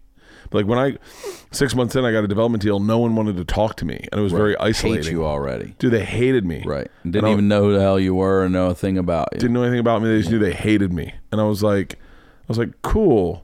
In my head, I'm like, and then I, and so then when I got out to LA, and you'd see people like blow up, like like say, Dalia or whatever. Mm-hmm. Uh, I'm not, I'm not, Dalia worked hard. Like it, it didn't happen overnight for him, but when he did blow up young. I was like, oh, cool for him, man. Like he's. I remember watching Whitney going. He's super talented. He is, and I, that, that's the thing too. I think a lot of people don't realize is like whatever that person got, it they were supposed to get that. They didn't take anything from you. dude we just looked at No a one took anything we just you. looked at a house uh the other day and i was like i was like i don't know if i i don't know if i want it. I don't know. I'm on the fence. And my wife goes well if you're on the fence then that's a no. Everything you know you want you go for. And if that's on the fence that's a no and then it's meant to go to someone else. And my manager put an offer in on it. No shit. and and uh, like randomly just also had put an offer and i was like oh, i'm so glad my manager will get i hope my manager gets Right. it and so I, I look at it like that way. Like burr? Dude tom tom's a perfect example i think people try to find competition with me and tom there's none for the record i mean Unless there's you guys establish it. well i know like when we Yeah. set up our parameters Right. of competing that's Yeah. that we do that but career wise dude he's he's i'm being dead serious and you know this he's been nothing but a brother to me like legit brother like i'm i remember i remember i probably shouldn't say this i remember i'll i'll i'll phrase it differently i remember one time when something was when shit was going on in my career and it wasn't going good i remember talking to tom about it and things were going so good in his career and you could hear him not want to share the good thing Right. and I was like, I was like, you can tell me, just tell me. and it was so much better than where my life was. like Tom knows exactly what we're talking about, and it, Yeah. and it was like if he heard this, and he was like, I feel bad, and I was like, Don't feel bad, man. I'm happy for your success. Like I'm happy for your success, and it gives me hope that I can make that money, or that I can get those gigs, or that maybe one day I'll have heat, and if I don't, at least I know that I have a friend that did. You know Yeah. that like I know that it wasn't impossible. You know, it's and so like I, I'm never uh, like when you when when Joe says you know like oh yeah I'm I mean he's not he's not bragging but he's just telling you like logistics like yeah I just got back from Calgary or whatever I did ten thousand seats I don't I I don't understand the person that looks at that envious I mean I, I of course I want to do t- ten thousand seats but like I go how fucking amazing Right. that that's possible Right. What a goal. yeah You should be proud of that fucking shit. I don't like I don't have any envy when like uh, like T.J. Miller when he when he was in Deadpool. I watch it and I'm like to my daughters, I know that guy. Yeah. Like that, like so I don't get. And it was, dude. I think this. I think also this business got a lot less competitive. When I started, this business was competitive as fuck. Well, now there's how many fucking networks and how many podcasts and Yeah. how many different avenues of creativity can you from from influencers on YouTube to podcasting to uh, you know shit AMC when we grew up played American movie classics. Now it's fucking Walking Dead, Breaking Bad. I mean the series to come out of there are amazing. So I think it's it's there's more room. You know what I mean? There's, There's more everyone- real estate There's enough room at the table. I think so much room. But I have to say, Tom's been the same for me. Like Tom's been, it's been it's been interesting watching him. yeah. explode. Well, Tom's one of the last guys to go. I feel like the traditional way of grinding it in the clubs to growing that audience to popping on Netflix to uh, I would argue- that to another one. I would argue he's gone nothing but the less traditional way. Tom Tom has a Tom has an ability to, stand up for himself that I don't have.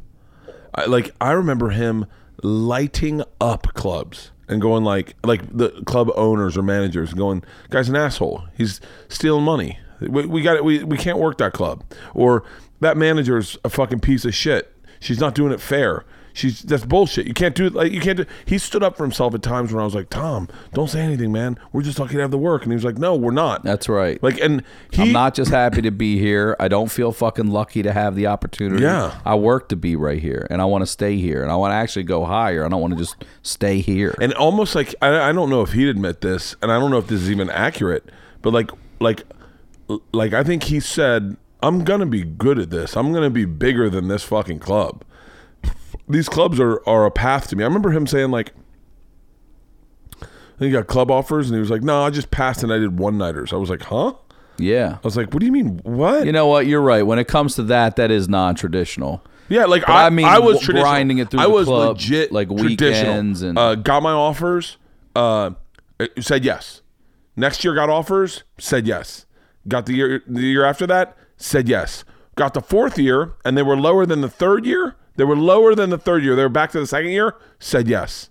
Said yes. Did them. I also had two kids, so I didn't have much of a choice. Right. But like I, and then I worked, worked, worked clubs, and I remember telling Push. I remember because Christina, uh, Tom's wife, for everyone, as I, I call her Push, but I remember telling Push it. I remember I was in Aspen, and she was talking about an offers she was getting, and I'm, I mean, I probably.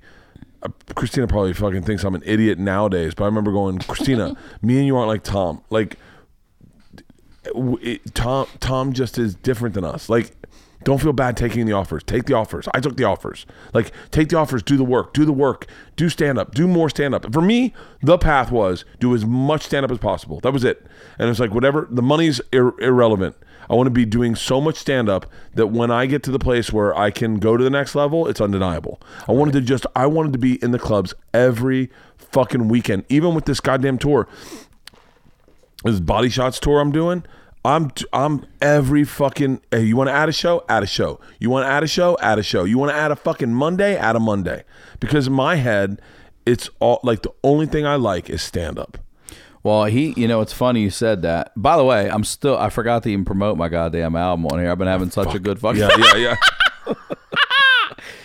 because I always ask Tom for advice, and I talked about you too because you were a big help on this album, and I'll come back in a second. So I got a new album out called "Get a Hold of Yourself." Uh, it's number one stand up on Billboard. It hit number one on iTunes. It's still hanging out right now, which is really awesome. It's on, you know, Apple Music, iTunes, Amazon. I saw it. Google it was up Play, there. It was like it was Spotify. like you, Jim Gaffigan, and Mulaney, yeah, Mulaney. It's hanging in there. It's doing real well, and um, so yeah, you can get it on every everywhere you get music, Spotify, Pandora, and all that. But I put some stuff on there, like the story I told on this is not happening because I, I don't know if you remember this, but I came over to you and I was like, you know, I know you've done it, but I, how do you feel about should I put this story on an album? And your whole point was this, and you were hundred percent right. Tom said the same, like you own that material, but Comedy Central owns that set. And at some point, if they ever decide to take this is not happening offline, which could easily happen, Yeah. that story vanishes into the fucking ether and it never happened. So Never thank you for the advice because I put that on the album too, so that I It's at least have it fucking story. controlled I was somewhere there when now. you taped it. I think. You were there when I taped, I think, the one that's going to air in 2019. Oh, really? Uh, when I was the, supposed to be the ball boy for the Colts. Oh, yeah, yeah, yeah. That one. Um, but yeah, so new album out. Get a hold of yourself. Thank you for letting me promote it on here. Let's go back to talking. Cause I wanted to say this too. I have a new podcast coming about, speaking about helping me, and um, Tom and Christina are creating a just a small network um, that I'm going to be putting my new uh, show on. What's the podcast? It's called the Honeydew. It's going to be called the Honeydew, and the reason is because I was sitting having uh, dinner one night at a diner late night by myself, and I was eating the fruit, and uh, I didn't eat the honeydew because I never eat the fucking honeydew.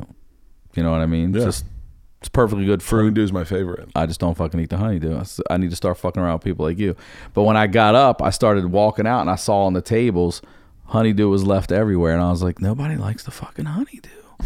And then I thought, you know, this is a perfectly good food that's just thrown away. And I was like, I started thinking about me and I was like, I'm a fucking honeydew. I mean, I've reconnected with my mother, but my mother threw me away. I've had uncle throw me away. You know, relationship. I mean, and I was like, God, so I decided what I wanted to do is what I love about the crab feast is still storytelling. Yeah.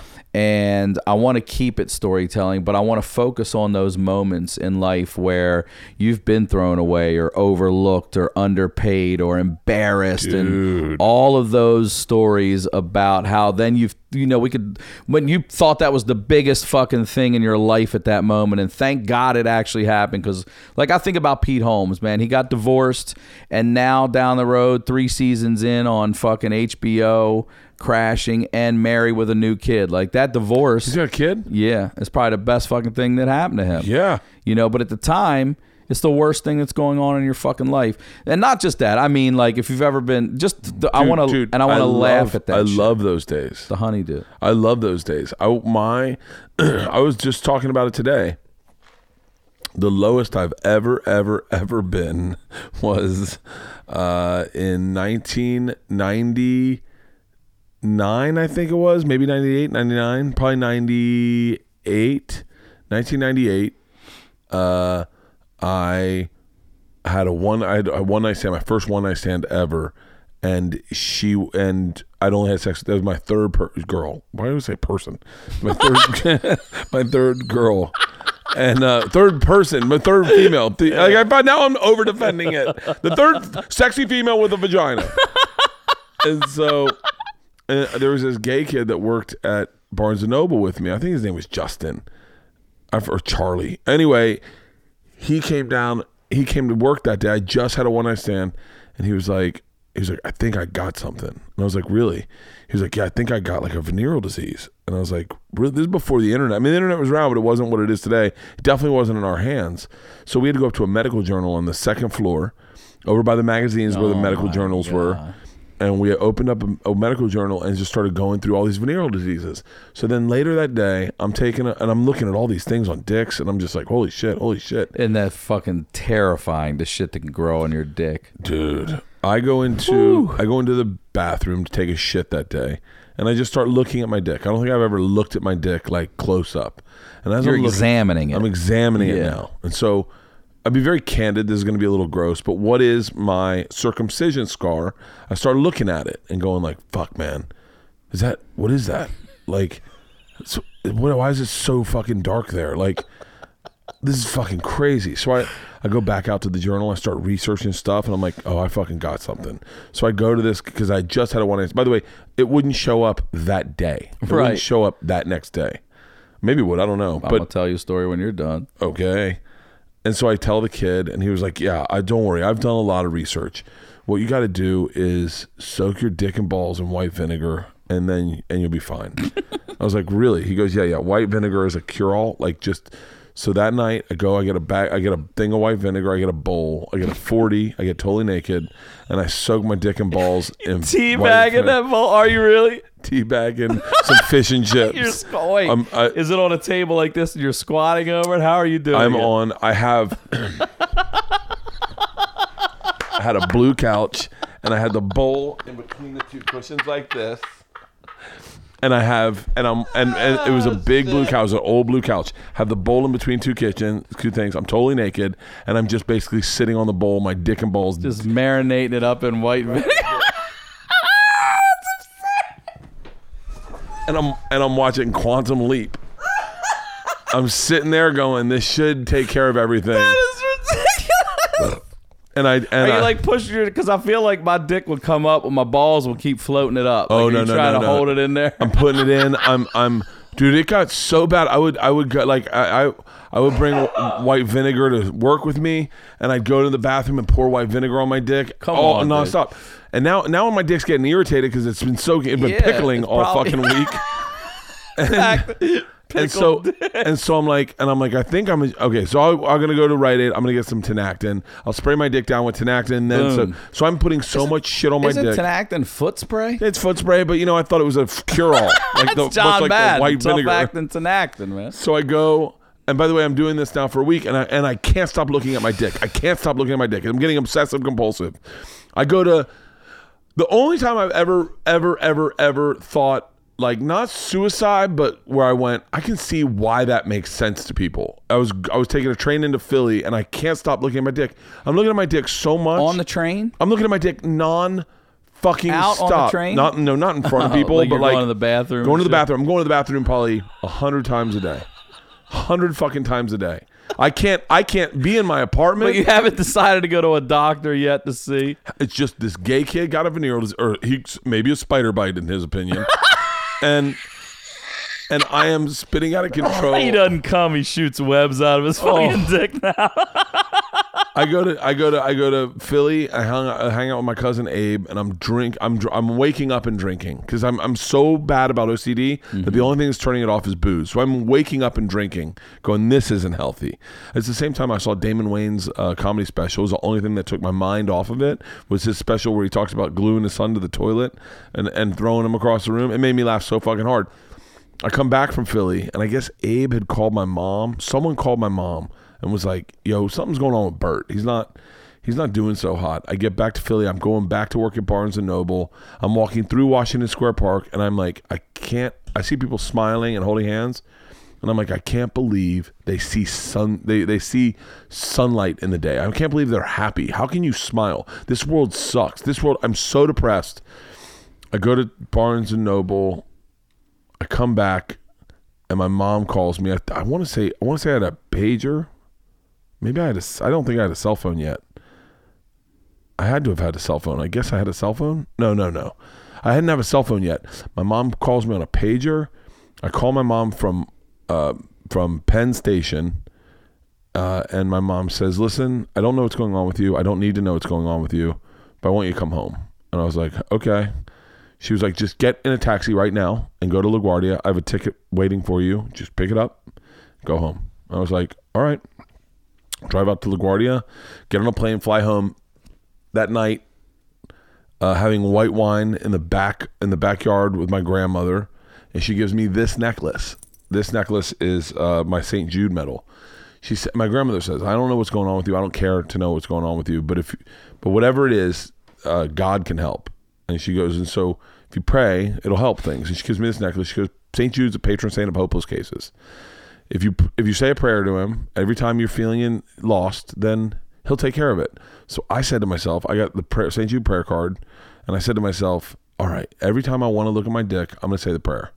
I'm gonna say the prayer no matter every time I'm thinking about looking at my dick. I'm just gonna say the prayer. Okay. So I said this prayer a hundred times the first day. How long is the prayer? Uh, Saint know? dear, uh, dear Saint, uh, dear Saint Jude, pray for us. We are so hopeless and lost.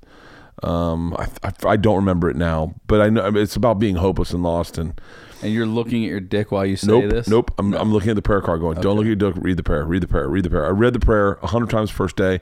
Read it again, and then we went to a, a widespread con- panic, panic concert. We ate mushrooms, and I was, I was like, I was looking around. I was like, I can't be the only one this fucking lost. Like everyone's got to be lost too. Every time I want to look at my dick, I'm on mushrooms. I'm reading the Saint Jude prayer card. I must have read this thing, and by the time I got to Philly, I, I remember one that for when I got back to New York, I was laying on my couch. I thought about looking at my dick, and I was like, oh, don't I don't want to read the goddamn card again. And at that moment, I stopped being OCD about my dick, and then it, and then it, and then I and then I went to. Oh, by the way, I'm leaving out a big big part of this. I went to a doctor in Tampa. Okay. I finally went to a doctor in Tampa, and he was like, he was like, "Have you been have you been playing with the affected area?" And I said, "I'm not playing with it." And he goes, "It looks like it's been. Uh, it looks like something's going on." I said, "Well, I've been soaking it in white vinegar." And he was like, "Oh my god." He was like, "Stop that immediately!" I go and spraying Tinactin on it, and he was like, "Okay, okay, that's what's going on." He's like, "You got to stop doing that." Oh my god. He's like, "Why would you do that?" And I was like, "Well, white vinegar cures everything." He goes, "No, it doesn't." He's like, "Stop." And so he, that's also, by the way, little sidebar to this is he also told me there's nothing wrong with my dick, and so, but I never believed him. I still to this day, not to this day, but because I, but even when I met LeeAnn, I was like, just so you know, I very possibly could have a venereal disease. She was like, "What venereal disease?" I go, "I don't know. It's been undiagnosed. It's you can't see it, but in my head, I just would not." Dude, that was the fucking lowest I've ever been in my life. Yeah, because that's scary shit, dude. I had a roommate years Wait, ago. t- are you talking about the venereal disease in one day? Yeah. Okay. I well, hear here's here. I'll put a caveat to that because he loved to go to get the full release massage and then pay the extra bucks to fuck the the the girls. He Really? he loved it.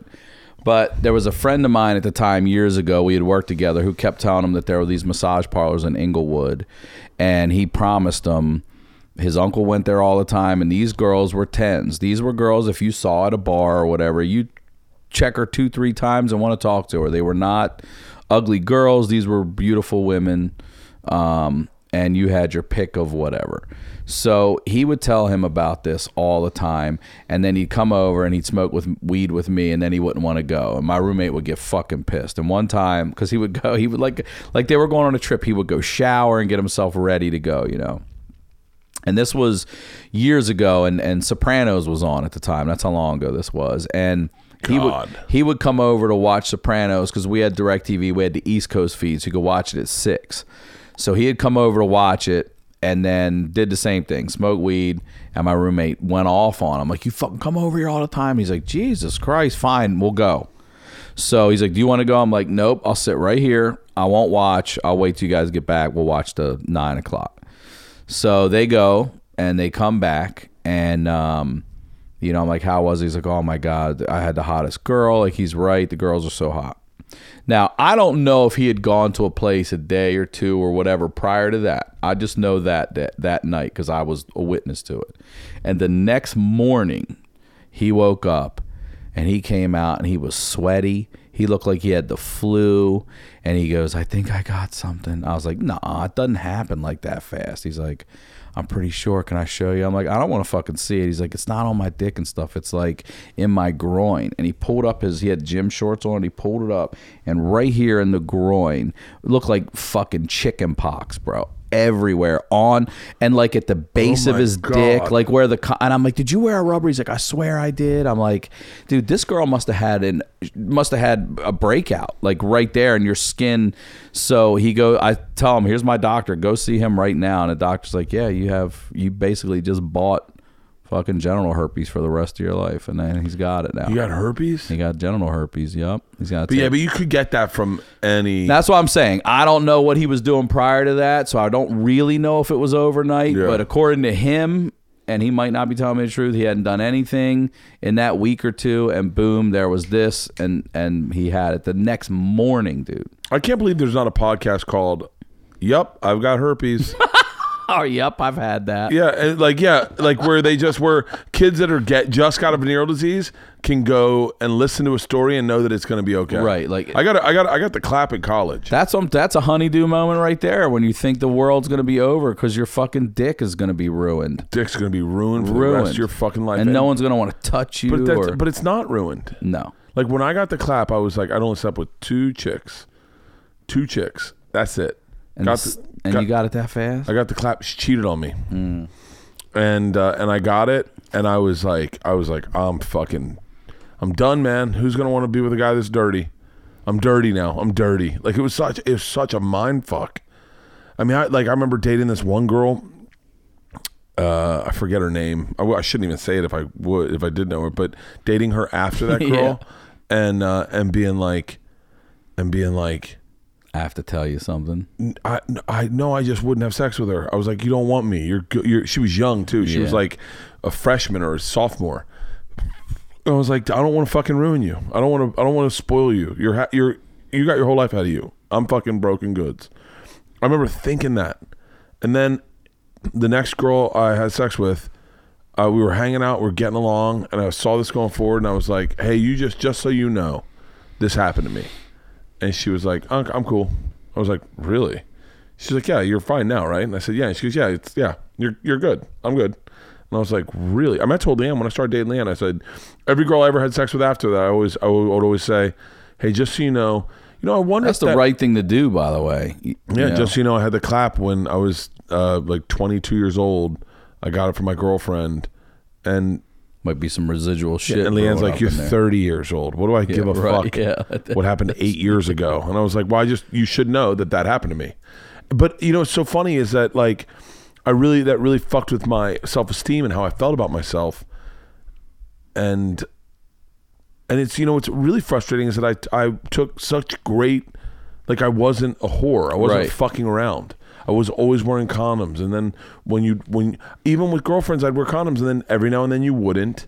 And then you've had sex with everybody she's had sex with. Yeah, but even still, I was like, we're we're faithful. Right, we're in a relationship now, so I can take this off. Yeah. Yeah, and and then it would it really fucked with my head. And when I thought when I when I that when I spiraled out when I was working in Barnes and Noble living in New York, I was like I was I I had only had sex with now there's that was my fourth chick, my fourth chick total. I think I said third earlier, but it's my fourth because I forgot about my first. So three three girlfriends, and then this was a one night stand, and then and I think what happened to me was I got so in my head about my behavior, about having a one night stand, about hooking up with a girl and having unprotected sex with a girl that I didn't really know that well. I think it, it built up like, of course you got it. Of co- you're already dirty. You're Right. fucking. This is, and it, eh, man, it. But that's you beating yourself up about I it. bet, right? Yeah. dude. I have. Well, I've realized myself. There's guys that went to Vietnam that got that shit in a, overnight. You know what I What do mean? you mean? Just STDs and Oh, everything. yeah. Like, oh, I got everything. You know what I mean? Oh yeah. Now I don't think I'd be that bothered. I mean, this is gonna sound really horrible, but I don't think I'd be that bothered if I had herpes. Like if me and LeeAnn both had herpes, I'd be like, and my as long as my girls didn't have it, Yeah, I'd be like, yeah, you know, now we're really faithful. Yeah, right. I'm definitely not cheating on you now. I don't know the conversation. That's legit. that should be a Me Too moment. Is they should go through and out all the guys that gave girls herpes. You're right about that. that. Didn't tell the person. You're right. Or the girls. anything. Fuck just herpes. do you know all that that there's shit? there's a there's a New York comic I was talking to. I won't. I, she's a she talks about getting herpes. She has herpes. She talked about it on stage. I worked with her in Connecticut. I wish I knew her. I wish I could remember her name. Really cute. Really cute. Uh, but she ta- she says on stage that she has herpes, and it was like the it was, in the, the weirdest way. It was like the sexiest thing I'd ever heard a, a woman ever say on stage. Is like ta- how she talked about getting it right.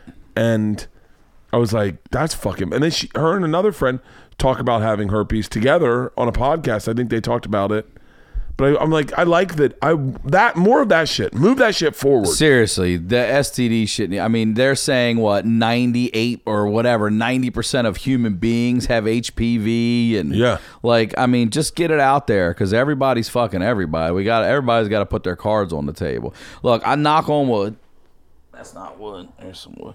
I've never had anything. I've been lucky. I've never, and I said this, this just the other night. I said I've never even had crabs, and this girl goes, "Hey, don't say that. That dates you. You know what I'm saying, Ryan? No, one, crabs are gone. Everybody shaves. never got days. Scurvy. said, you know, you're right.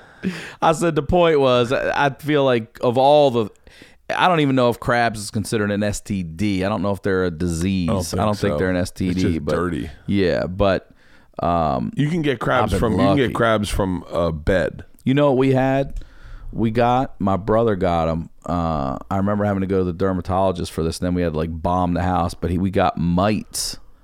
Do you know what mites are? Like body mites. Yeah, they burrow in your skin. Yeah, so we used to play indoor soccer all the time, and all that old indoor out. You remember that old AstroTurf? yeah, yeah, yeah. But they never replaced it. So there's years of kids slide tackling and every, and these fields were filthy. And the dermatologist was like, "That's where you got this," or you brushed up against a kid playing that had it or something. So I remember all the sheets and everything had to be washed, and no one was allowed to come over and spend the night for like a week and all that shit. That's just, just fucking nasty, man. It's nasty shit out there. Uh, I like got ringworm. I, I've had ringworm, and the, the doctor goes, "Look, it's not because you're dirty." Because I shout, you know, he's like, "It's that's a vi." I That's was what like, we. okay, that's good. what we told Ira. Isla. It's because you don't fucking shower, bitch. I thought that's what it was too, and he's like, "No, you can still get it's a virus because sometimes you'll get it like It's highly contagious. it is very contagious." Yeah, Yeah, she gave it to me and LeeAnn. She I remember a friend of mine. We drove cross country, and he didn't shower, and he just kept sitting back there scratching himself all the time. But it was from not showering, I thought too, and he got it. I'm like, "You got ringworm in the backseat of the fucking car while we're driving?" Yeah, I don't. I like. I wonder if I wonder if like our generation, like our age of people, like if you lost a tooth right now, you'd be like, "Fuck," but there's like a whole like. 100 years ago, 50 years ago, they'd be like, You lost a tooth. Well, fuck you. You That was lost a it. tooth. I'm going right to. I'm not even. I'm. I'm. I'm canceling shows. I'm not Oh. going anywhere with a fucking missing tooth. I'm not going face. anywhere. There was a woman that came to my show in San Francisco. This Asian woman. I don't. I don't. I I don't know why I had to say she's Asian, but she was. She was with a white guy, and she was so fucking. She came up and she was like really weird, talking to me, and she was like, "Yes, yes, yes." I said, "What?" And she goes. I just fell off my bike and I lost all my teeth, but I can't not come to your show because I was really excited. All of them. She lost three of her front Oh, teeth. fuck. Fucking front two teeth and a side tooth. And I was like, Are you serious? She was like, I had a great time. Thanks a lot. Dude, if I lose because I have I have veneers, so sometimes the veneer will come off. Dude, I lock it down. It's fucking Howard Hughes time. I don't Mm-hmm. Yeah. leave that fucking house. Nope. I chipped one one time here, and you couldn't see it looking straight at me. But if I tilted my head down, you could see the carve in it, and I was like, "No, we gotta, we gotta fucking fix this right now." I'm thinking about Tom said too this is what I love about Tom and what I hate about Tom is, is like Tasha is the same is the same way. I would love to see Tosh and Tom hang out together. Um, I remember one time him going, uh, "Hey, why don't you get your teeth fixed?" I go, "What?" And he's like, "You got like a yellow tooth in the bottom front." And I said, "Yeah." And he goes, "You should get it fixed. You have money. You should get it fixed." And I was like, "Eh." He was like, "Yeah, but you're in the business of like you want your smile to look good." And like he was getting his teeth whitened all the time, and I was like. Yeah, I haven't really thought about it. Like it doesn't it doesn't affect me, dude. I met an old man who lost his pinky, lost his pinky, and just was like, "Huh." I, I mean, but what do you do with that? You just have to suck that one up. I guess if you lose a There's finger, no falsy for a finger. right? I mean, a, you, uh, no, no, no, no, no, no, Can no, you get a no, glove with a nope. finger? You it? ready for this? This is what. Spoiler alert! Fucking spoiler alert! Have you seen the Snowman? Uh. uh You mean from Smokey and the Bandit, like we talked about earlier? No, the Snowman. Snowman's this fucking horrific thriller.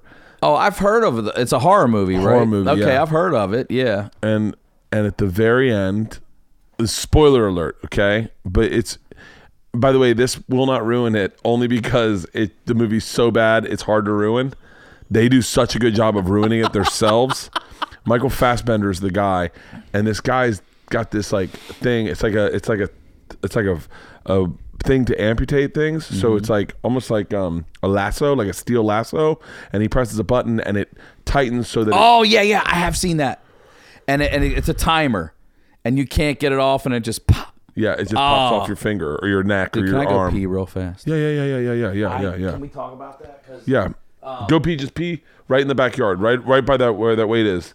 I'm gonna grab a beer. Just keep the podcast rolling. Just keep it rolling. I think this is you can go you can go in the house if you want. Yeah, go in the house.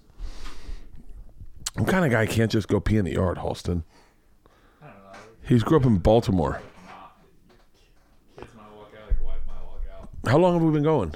Uh, 88 minutes, hour, hour 28. No, not bad. Not bad. Not bad at all. My relatives in the snowman. What? Chloe Here. 70. You related to Chloe Se-? 70, yeah, that's my last name. You know her? I don't know her, but yeah, she's my relative. For, are you talking to the mic? No. Are we recording still? Yeah, just Just talking to Mike. Talking to Mike. Wait, you're related to Chloe Sevillani? Yeah, she's Am I saying the name wrong? 70, Seventy? like number seven, letter E. How are you related to her? Um, I'm not exactly sure. She's a distant relative, but yeah, I'm related to her. I'm also I'm also related to uh, Elizabeth Taylor. Yeah, I've got some weird. Liz Taylor? Yeah, she's in um, my mom's side, and Chloe Seventy's on my dad's side. Are you serious? Yeah, I've got a lot of talent. That's why, because I have talented relatives. Who else is famous in your family? Um, that's it. Who's the most successful person in your family? Um, Liz Taylor. I mean, she's Yeah, I not in my guess. family family though. But yeah, I mean, Chloe you- Seventy is definitely So if you ran into Chloe Sevi- Sevillani, how do I say yeah seven E. Are you sure you're saying it right? It's my last name. I know, but I think you're saying it right. I've, you're wrong. I've heard people say her name before. Uh, you can say s- Seven or That, I like Sevigny. yeah, that's the French. It's French. Chloe so- Sevigny. That's yeah. what I've always said. It's not 70. Chloe 70. It's Chloe Sevigny. So if you met Chloe Sevigny, what would you say to her? Like, ready? I'll be Chloe. You be Halston. Um, excuse me. Do you know where the restroom is? Oh my God, I'm related to you. Excuse me? Hey, Look at my wallet. Look, here's my license. Look at my wallet. You're such a fucking doofus. I don't give a shit about like me. What what what do I care? Like, oh, I like that movie you were in with Will Ferrell that no one saw. What was that movie? I don't even know. She was in Kids, bro. She was in Party Monster. She was in Kids. Macaulay Culkin. She's a legend, Dude, Like, she's fucking huge. yeah. You don't realize what a I do. I've known who she was since I moved to New York. Wait, what? Uh, um, a lot of people like the open tabs with uh with the State King. with the State King. That was a fun one. A lot of people like the idea of having a guest on open tabs. I like that too a lot. really? It was really fun. Yeah, Yeah, it was really fun. it was like a party. Should we do a setup the way we do it here, That'd be fun. where we just have we, we build something in the middle of the couch, Mm-hmm. so that two people can sit on the couch, you can sit behind us, and we can all see the video together. That was yeah. It's so much fun. Hey Ryan, will you grab me a beer out of the fridge? Yeah. Sorry about that. It's okay. What time do you got to get out of here? Um, probably in a little bit. Okay. 15, 20. Perfect. We'll do another fifteen. Yeah, of course. What do you have in here? Uh, whatever. I don't really give a fuck. Yes, tell us great. What I had to go get. What time? Where you got? Where's she at? Preschool. Well, I had a sitter get her today, so I could chill and not have to rush and worry about all that shit. You know the deal. I was just talking to someone about how I'd love to be a divorced dad. I was like, they got it, the best of both worlds. If you're a good one, you do. If you're a good I mean, you could be a piece of shit, not and then have everything to yourself. But If you got a good relation, like a good relationship with your ex, and you can like, like co-parent, and like, I wouldn't have a good relationship with LeeAnn. If LeeAnn started dating other dudes, I'd lose my it's not. shit. It's not easy. really. No, because also I we have girls, you know, Yeah. so everyone to me is a predator. You know what I mean? Like I know she has good judgment, Yeah. but still, you're a fucking dad, and everyone's a fucking predator. you Yeah. know? And I misjudge people. Like if I, I don't know, I see guys like with their polo tucked in and a belt and shit. I'm like, this guy fucking touches kids right here. Like I start just start. I just start judging God, based the way- on the way you're dressed. Who the fuck wears a hat from an uh, from a vineyard? The fuck? Oh god, this guy's Stay away from that guy. God damn it, that's so funny. Yeah, I, I would be I would be really bad. What I would do is I would victimize myself so much that my daughters were worried about me and so that I would be the topic of everyone's conversation. Right, you would be the poor dad. Yeah. I would never be able to just fucking. How's, so, LeeAnn, how's everything going? You having a good time with that guy? He seems like a nice guy. Fuck that. Mm-hmm. Yeah. Oh, someone. I saw someone fucking around with his car. You might want to check that out. Yep. I don't know what I'd say if, like, if LeeAnn said, uh, "I think I'm going to leave you. I think I'm, I'm not happy." I'd just be like, uh, "You're not allowed to do that." I was gonna say that's what I want to know. Would you be like, you can't do that, or I'd be like, "I'd be like, you can't." We And what would she say if you I, said I'd that? say stupid stuff like, "We promised. You promise We promised we'd love each other forever. You promised. Just see if it comes in back." front of all those people? do you want me to lose weight? I'll I'll lose weight. I'll quit drinking. Uh, well, how do you want me to cut my hair? I'll do whatever sweet, the fuck you want. That's I would really do. I would, dude. I said it on stage, and I, I sometimes I say it, and I and I hope people don't take it as like I'm grandstanding. I've seen comics where they talk about like loving their wife and their family, and you're like, oh, you're just trying to sell a product. But like I love that woman. Like I I fucking can tell. Yeah. I and I'm so happy and comfortable with her. Like I'm so comfortable. Like I, I, I, I if if she said she was unhappy, I'd I'd just be like, well, then tell me what you need me to do. Like, what do you want? Like, what do you want? I'd even probably be like, Do you want to fuck other guys? Go fuck other guys. Just come back. Just come back. Just come back. Just come back. Just I, probably, I won't fuck tonight. anyone. I'd be, I'd be, I yeah. That's my, the number one reason I don't cheat is I just don't want to lose her. That's it. I mean, it's like everyone wants to fuck chicks. I'm Yeah. sure, but I just, I just go, it's not worth it. Like it's none of it's worth it because I'd lose her. Um, well, you wouldn't just lose her. You'd, your daughters would probably hate you and everything too. You'd lose everything. Ugh. Yeah. Right. Imagine that. So I just, I just go. People would stop coming to my gotta nice. shows. They would. They'd They'd be like, hate they'd be you. like, you lied. Yeah, they'd be like, "You're a shit dad and You're- a shit person." Yep. Keep your dick in your pants. Keep it in that vinegar, bro. Keep it. Yeah. Fucking just vinegar. I backed myself in a corner where I can't cheat. I should have done the character of like, of like, I'm a dog. I cheat all the time. Yeah, then it'd have been like, "We love you, bro." I just Bert being Bert. It's like it's like like uh like if you heard if you heard like uh if you I don't even know if Dalia's got a girlfriend. I don't know his sex situation, but if like if you heard like yeah, Delia he was dating this girl and he cheated on her, you'd be like, ah, that, that makes sense. He gets a lot of pussy thrown at him. I mean, the numbers, you know. I I, can't even imagine the numbers. It's probably Beatles numbers. I think feel like. he's. I really think I he's, saw that uh, um your cooking with Bert show where you did him Bobby, then you asked him that. Bobby Lee makes me laugh so fucking so hard. goddamn funny. dude. he makes me laugh so hard. Talk about pulling dicks out. He's the king of that. I mean, Yeah, that's his right. shit. That's his shit. What uh, what? So so what? You gonna have guests on your podcast? Yeah, I'm gonna have a guest each week, and then what I'd like to do also because I believe in. Um, I mean, Tom's helping me, and I certainly don't have any huge star or anything, but there are guys that I'd like to help too that pull up with me, and um, Who? like Steve Simeone. Steve Um, Simeone's so fucking I love funny. it. And, and Dude, I had a dream about Steve Simeone last night. I, it's so funny you say that. Well, I got into a long talk with uh, everyone at the store in La Jolla was saying, literally, Steve Simeone is the funniest comic they've had go through there. They're like, everyone said, I got, and you know what's so funny is I had Steve Simeone on my podcast like probably like fucking six years ago before I really, I did, I definitely didn't know how to interview anybody, but I didn't really like, I did no research and I was just like, we'll just come here and hang and see Oh, what you happens. gotta have him. Sit I gotta have Steve Simeone back on. stories and shit, dude. You would go nuts, dad and brother stories all day long. Really? all day. I love him. Josh Adam Meyers. I want to help. So Dude, what? Josh's new podcast is fucking awesome. it is great. Have you? Are you gonna do one? I just Who do you want to do? why uh, maybe I shouldn't tip the hat. Oh, okay. But but uh I I shouldn't I'll tell you afterwards.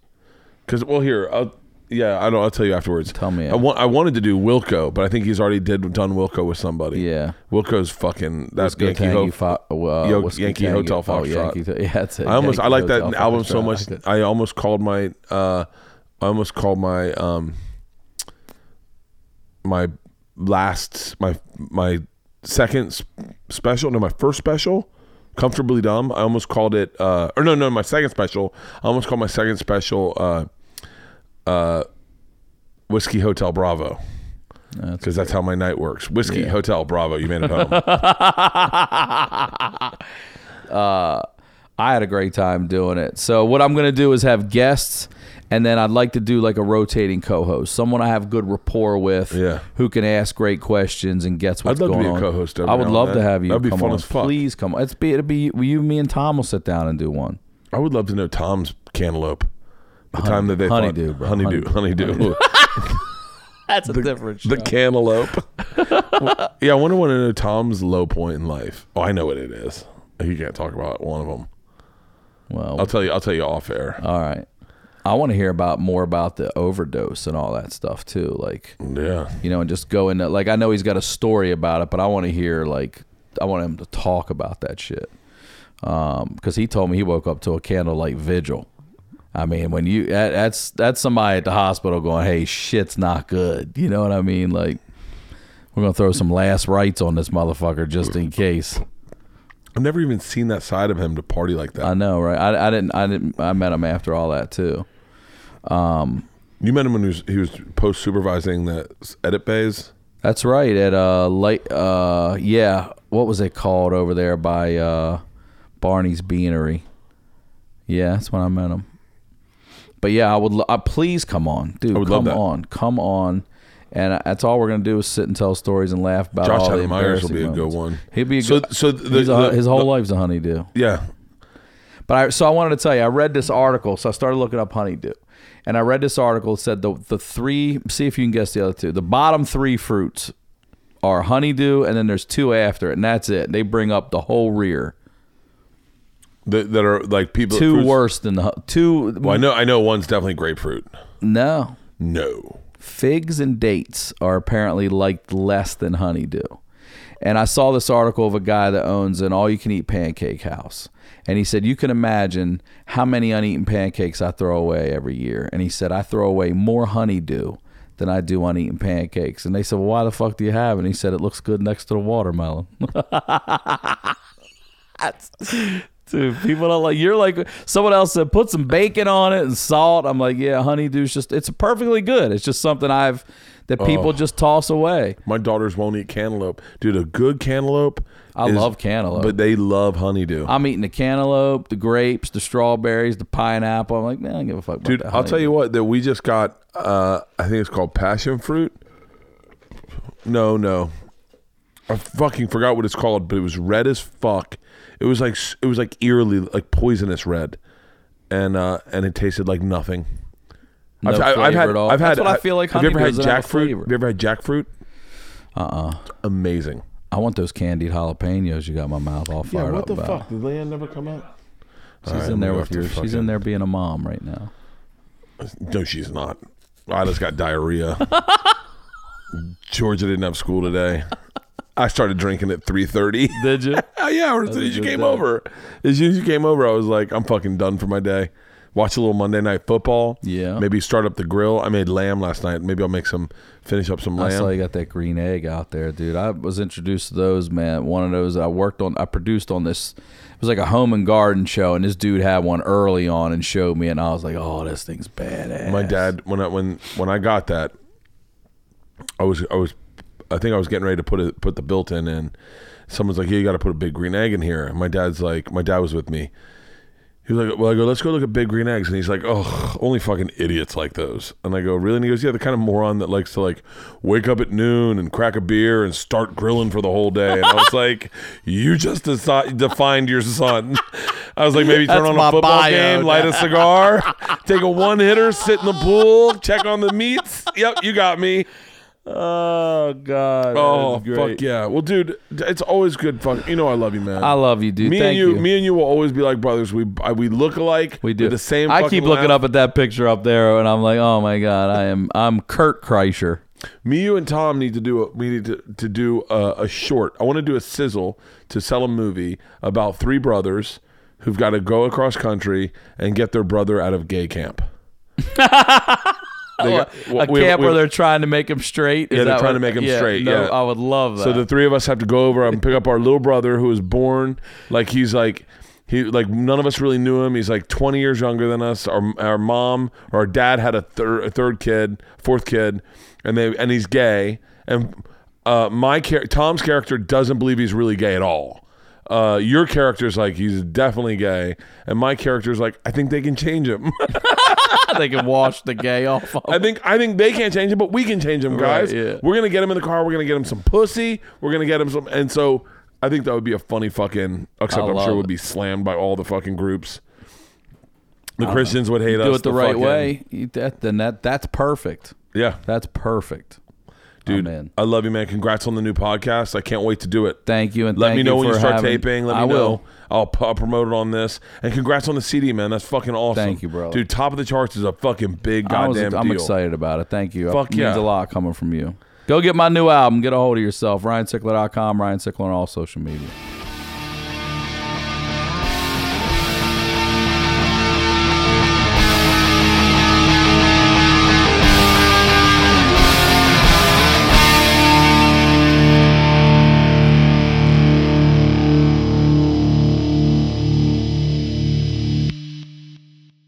This episode was brought to you by The Machine.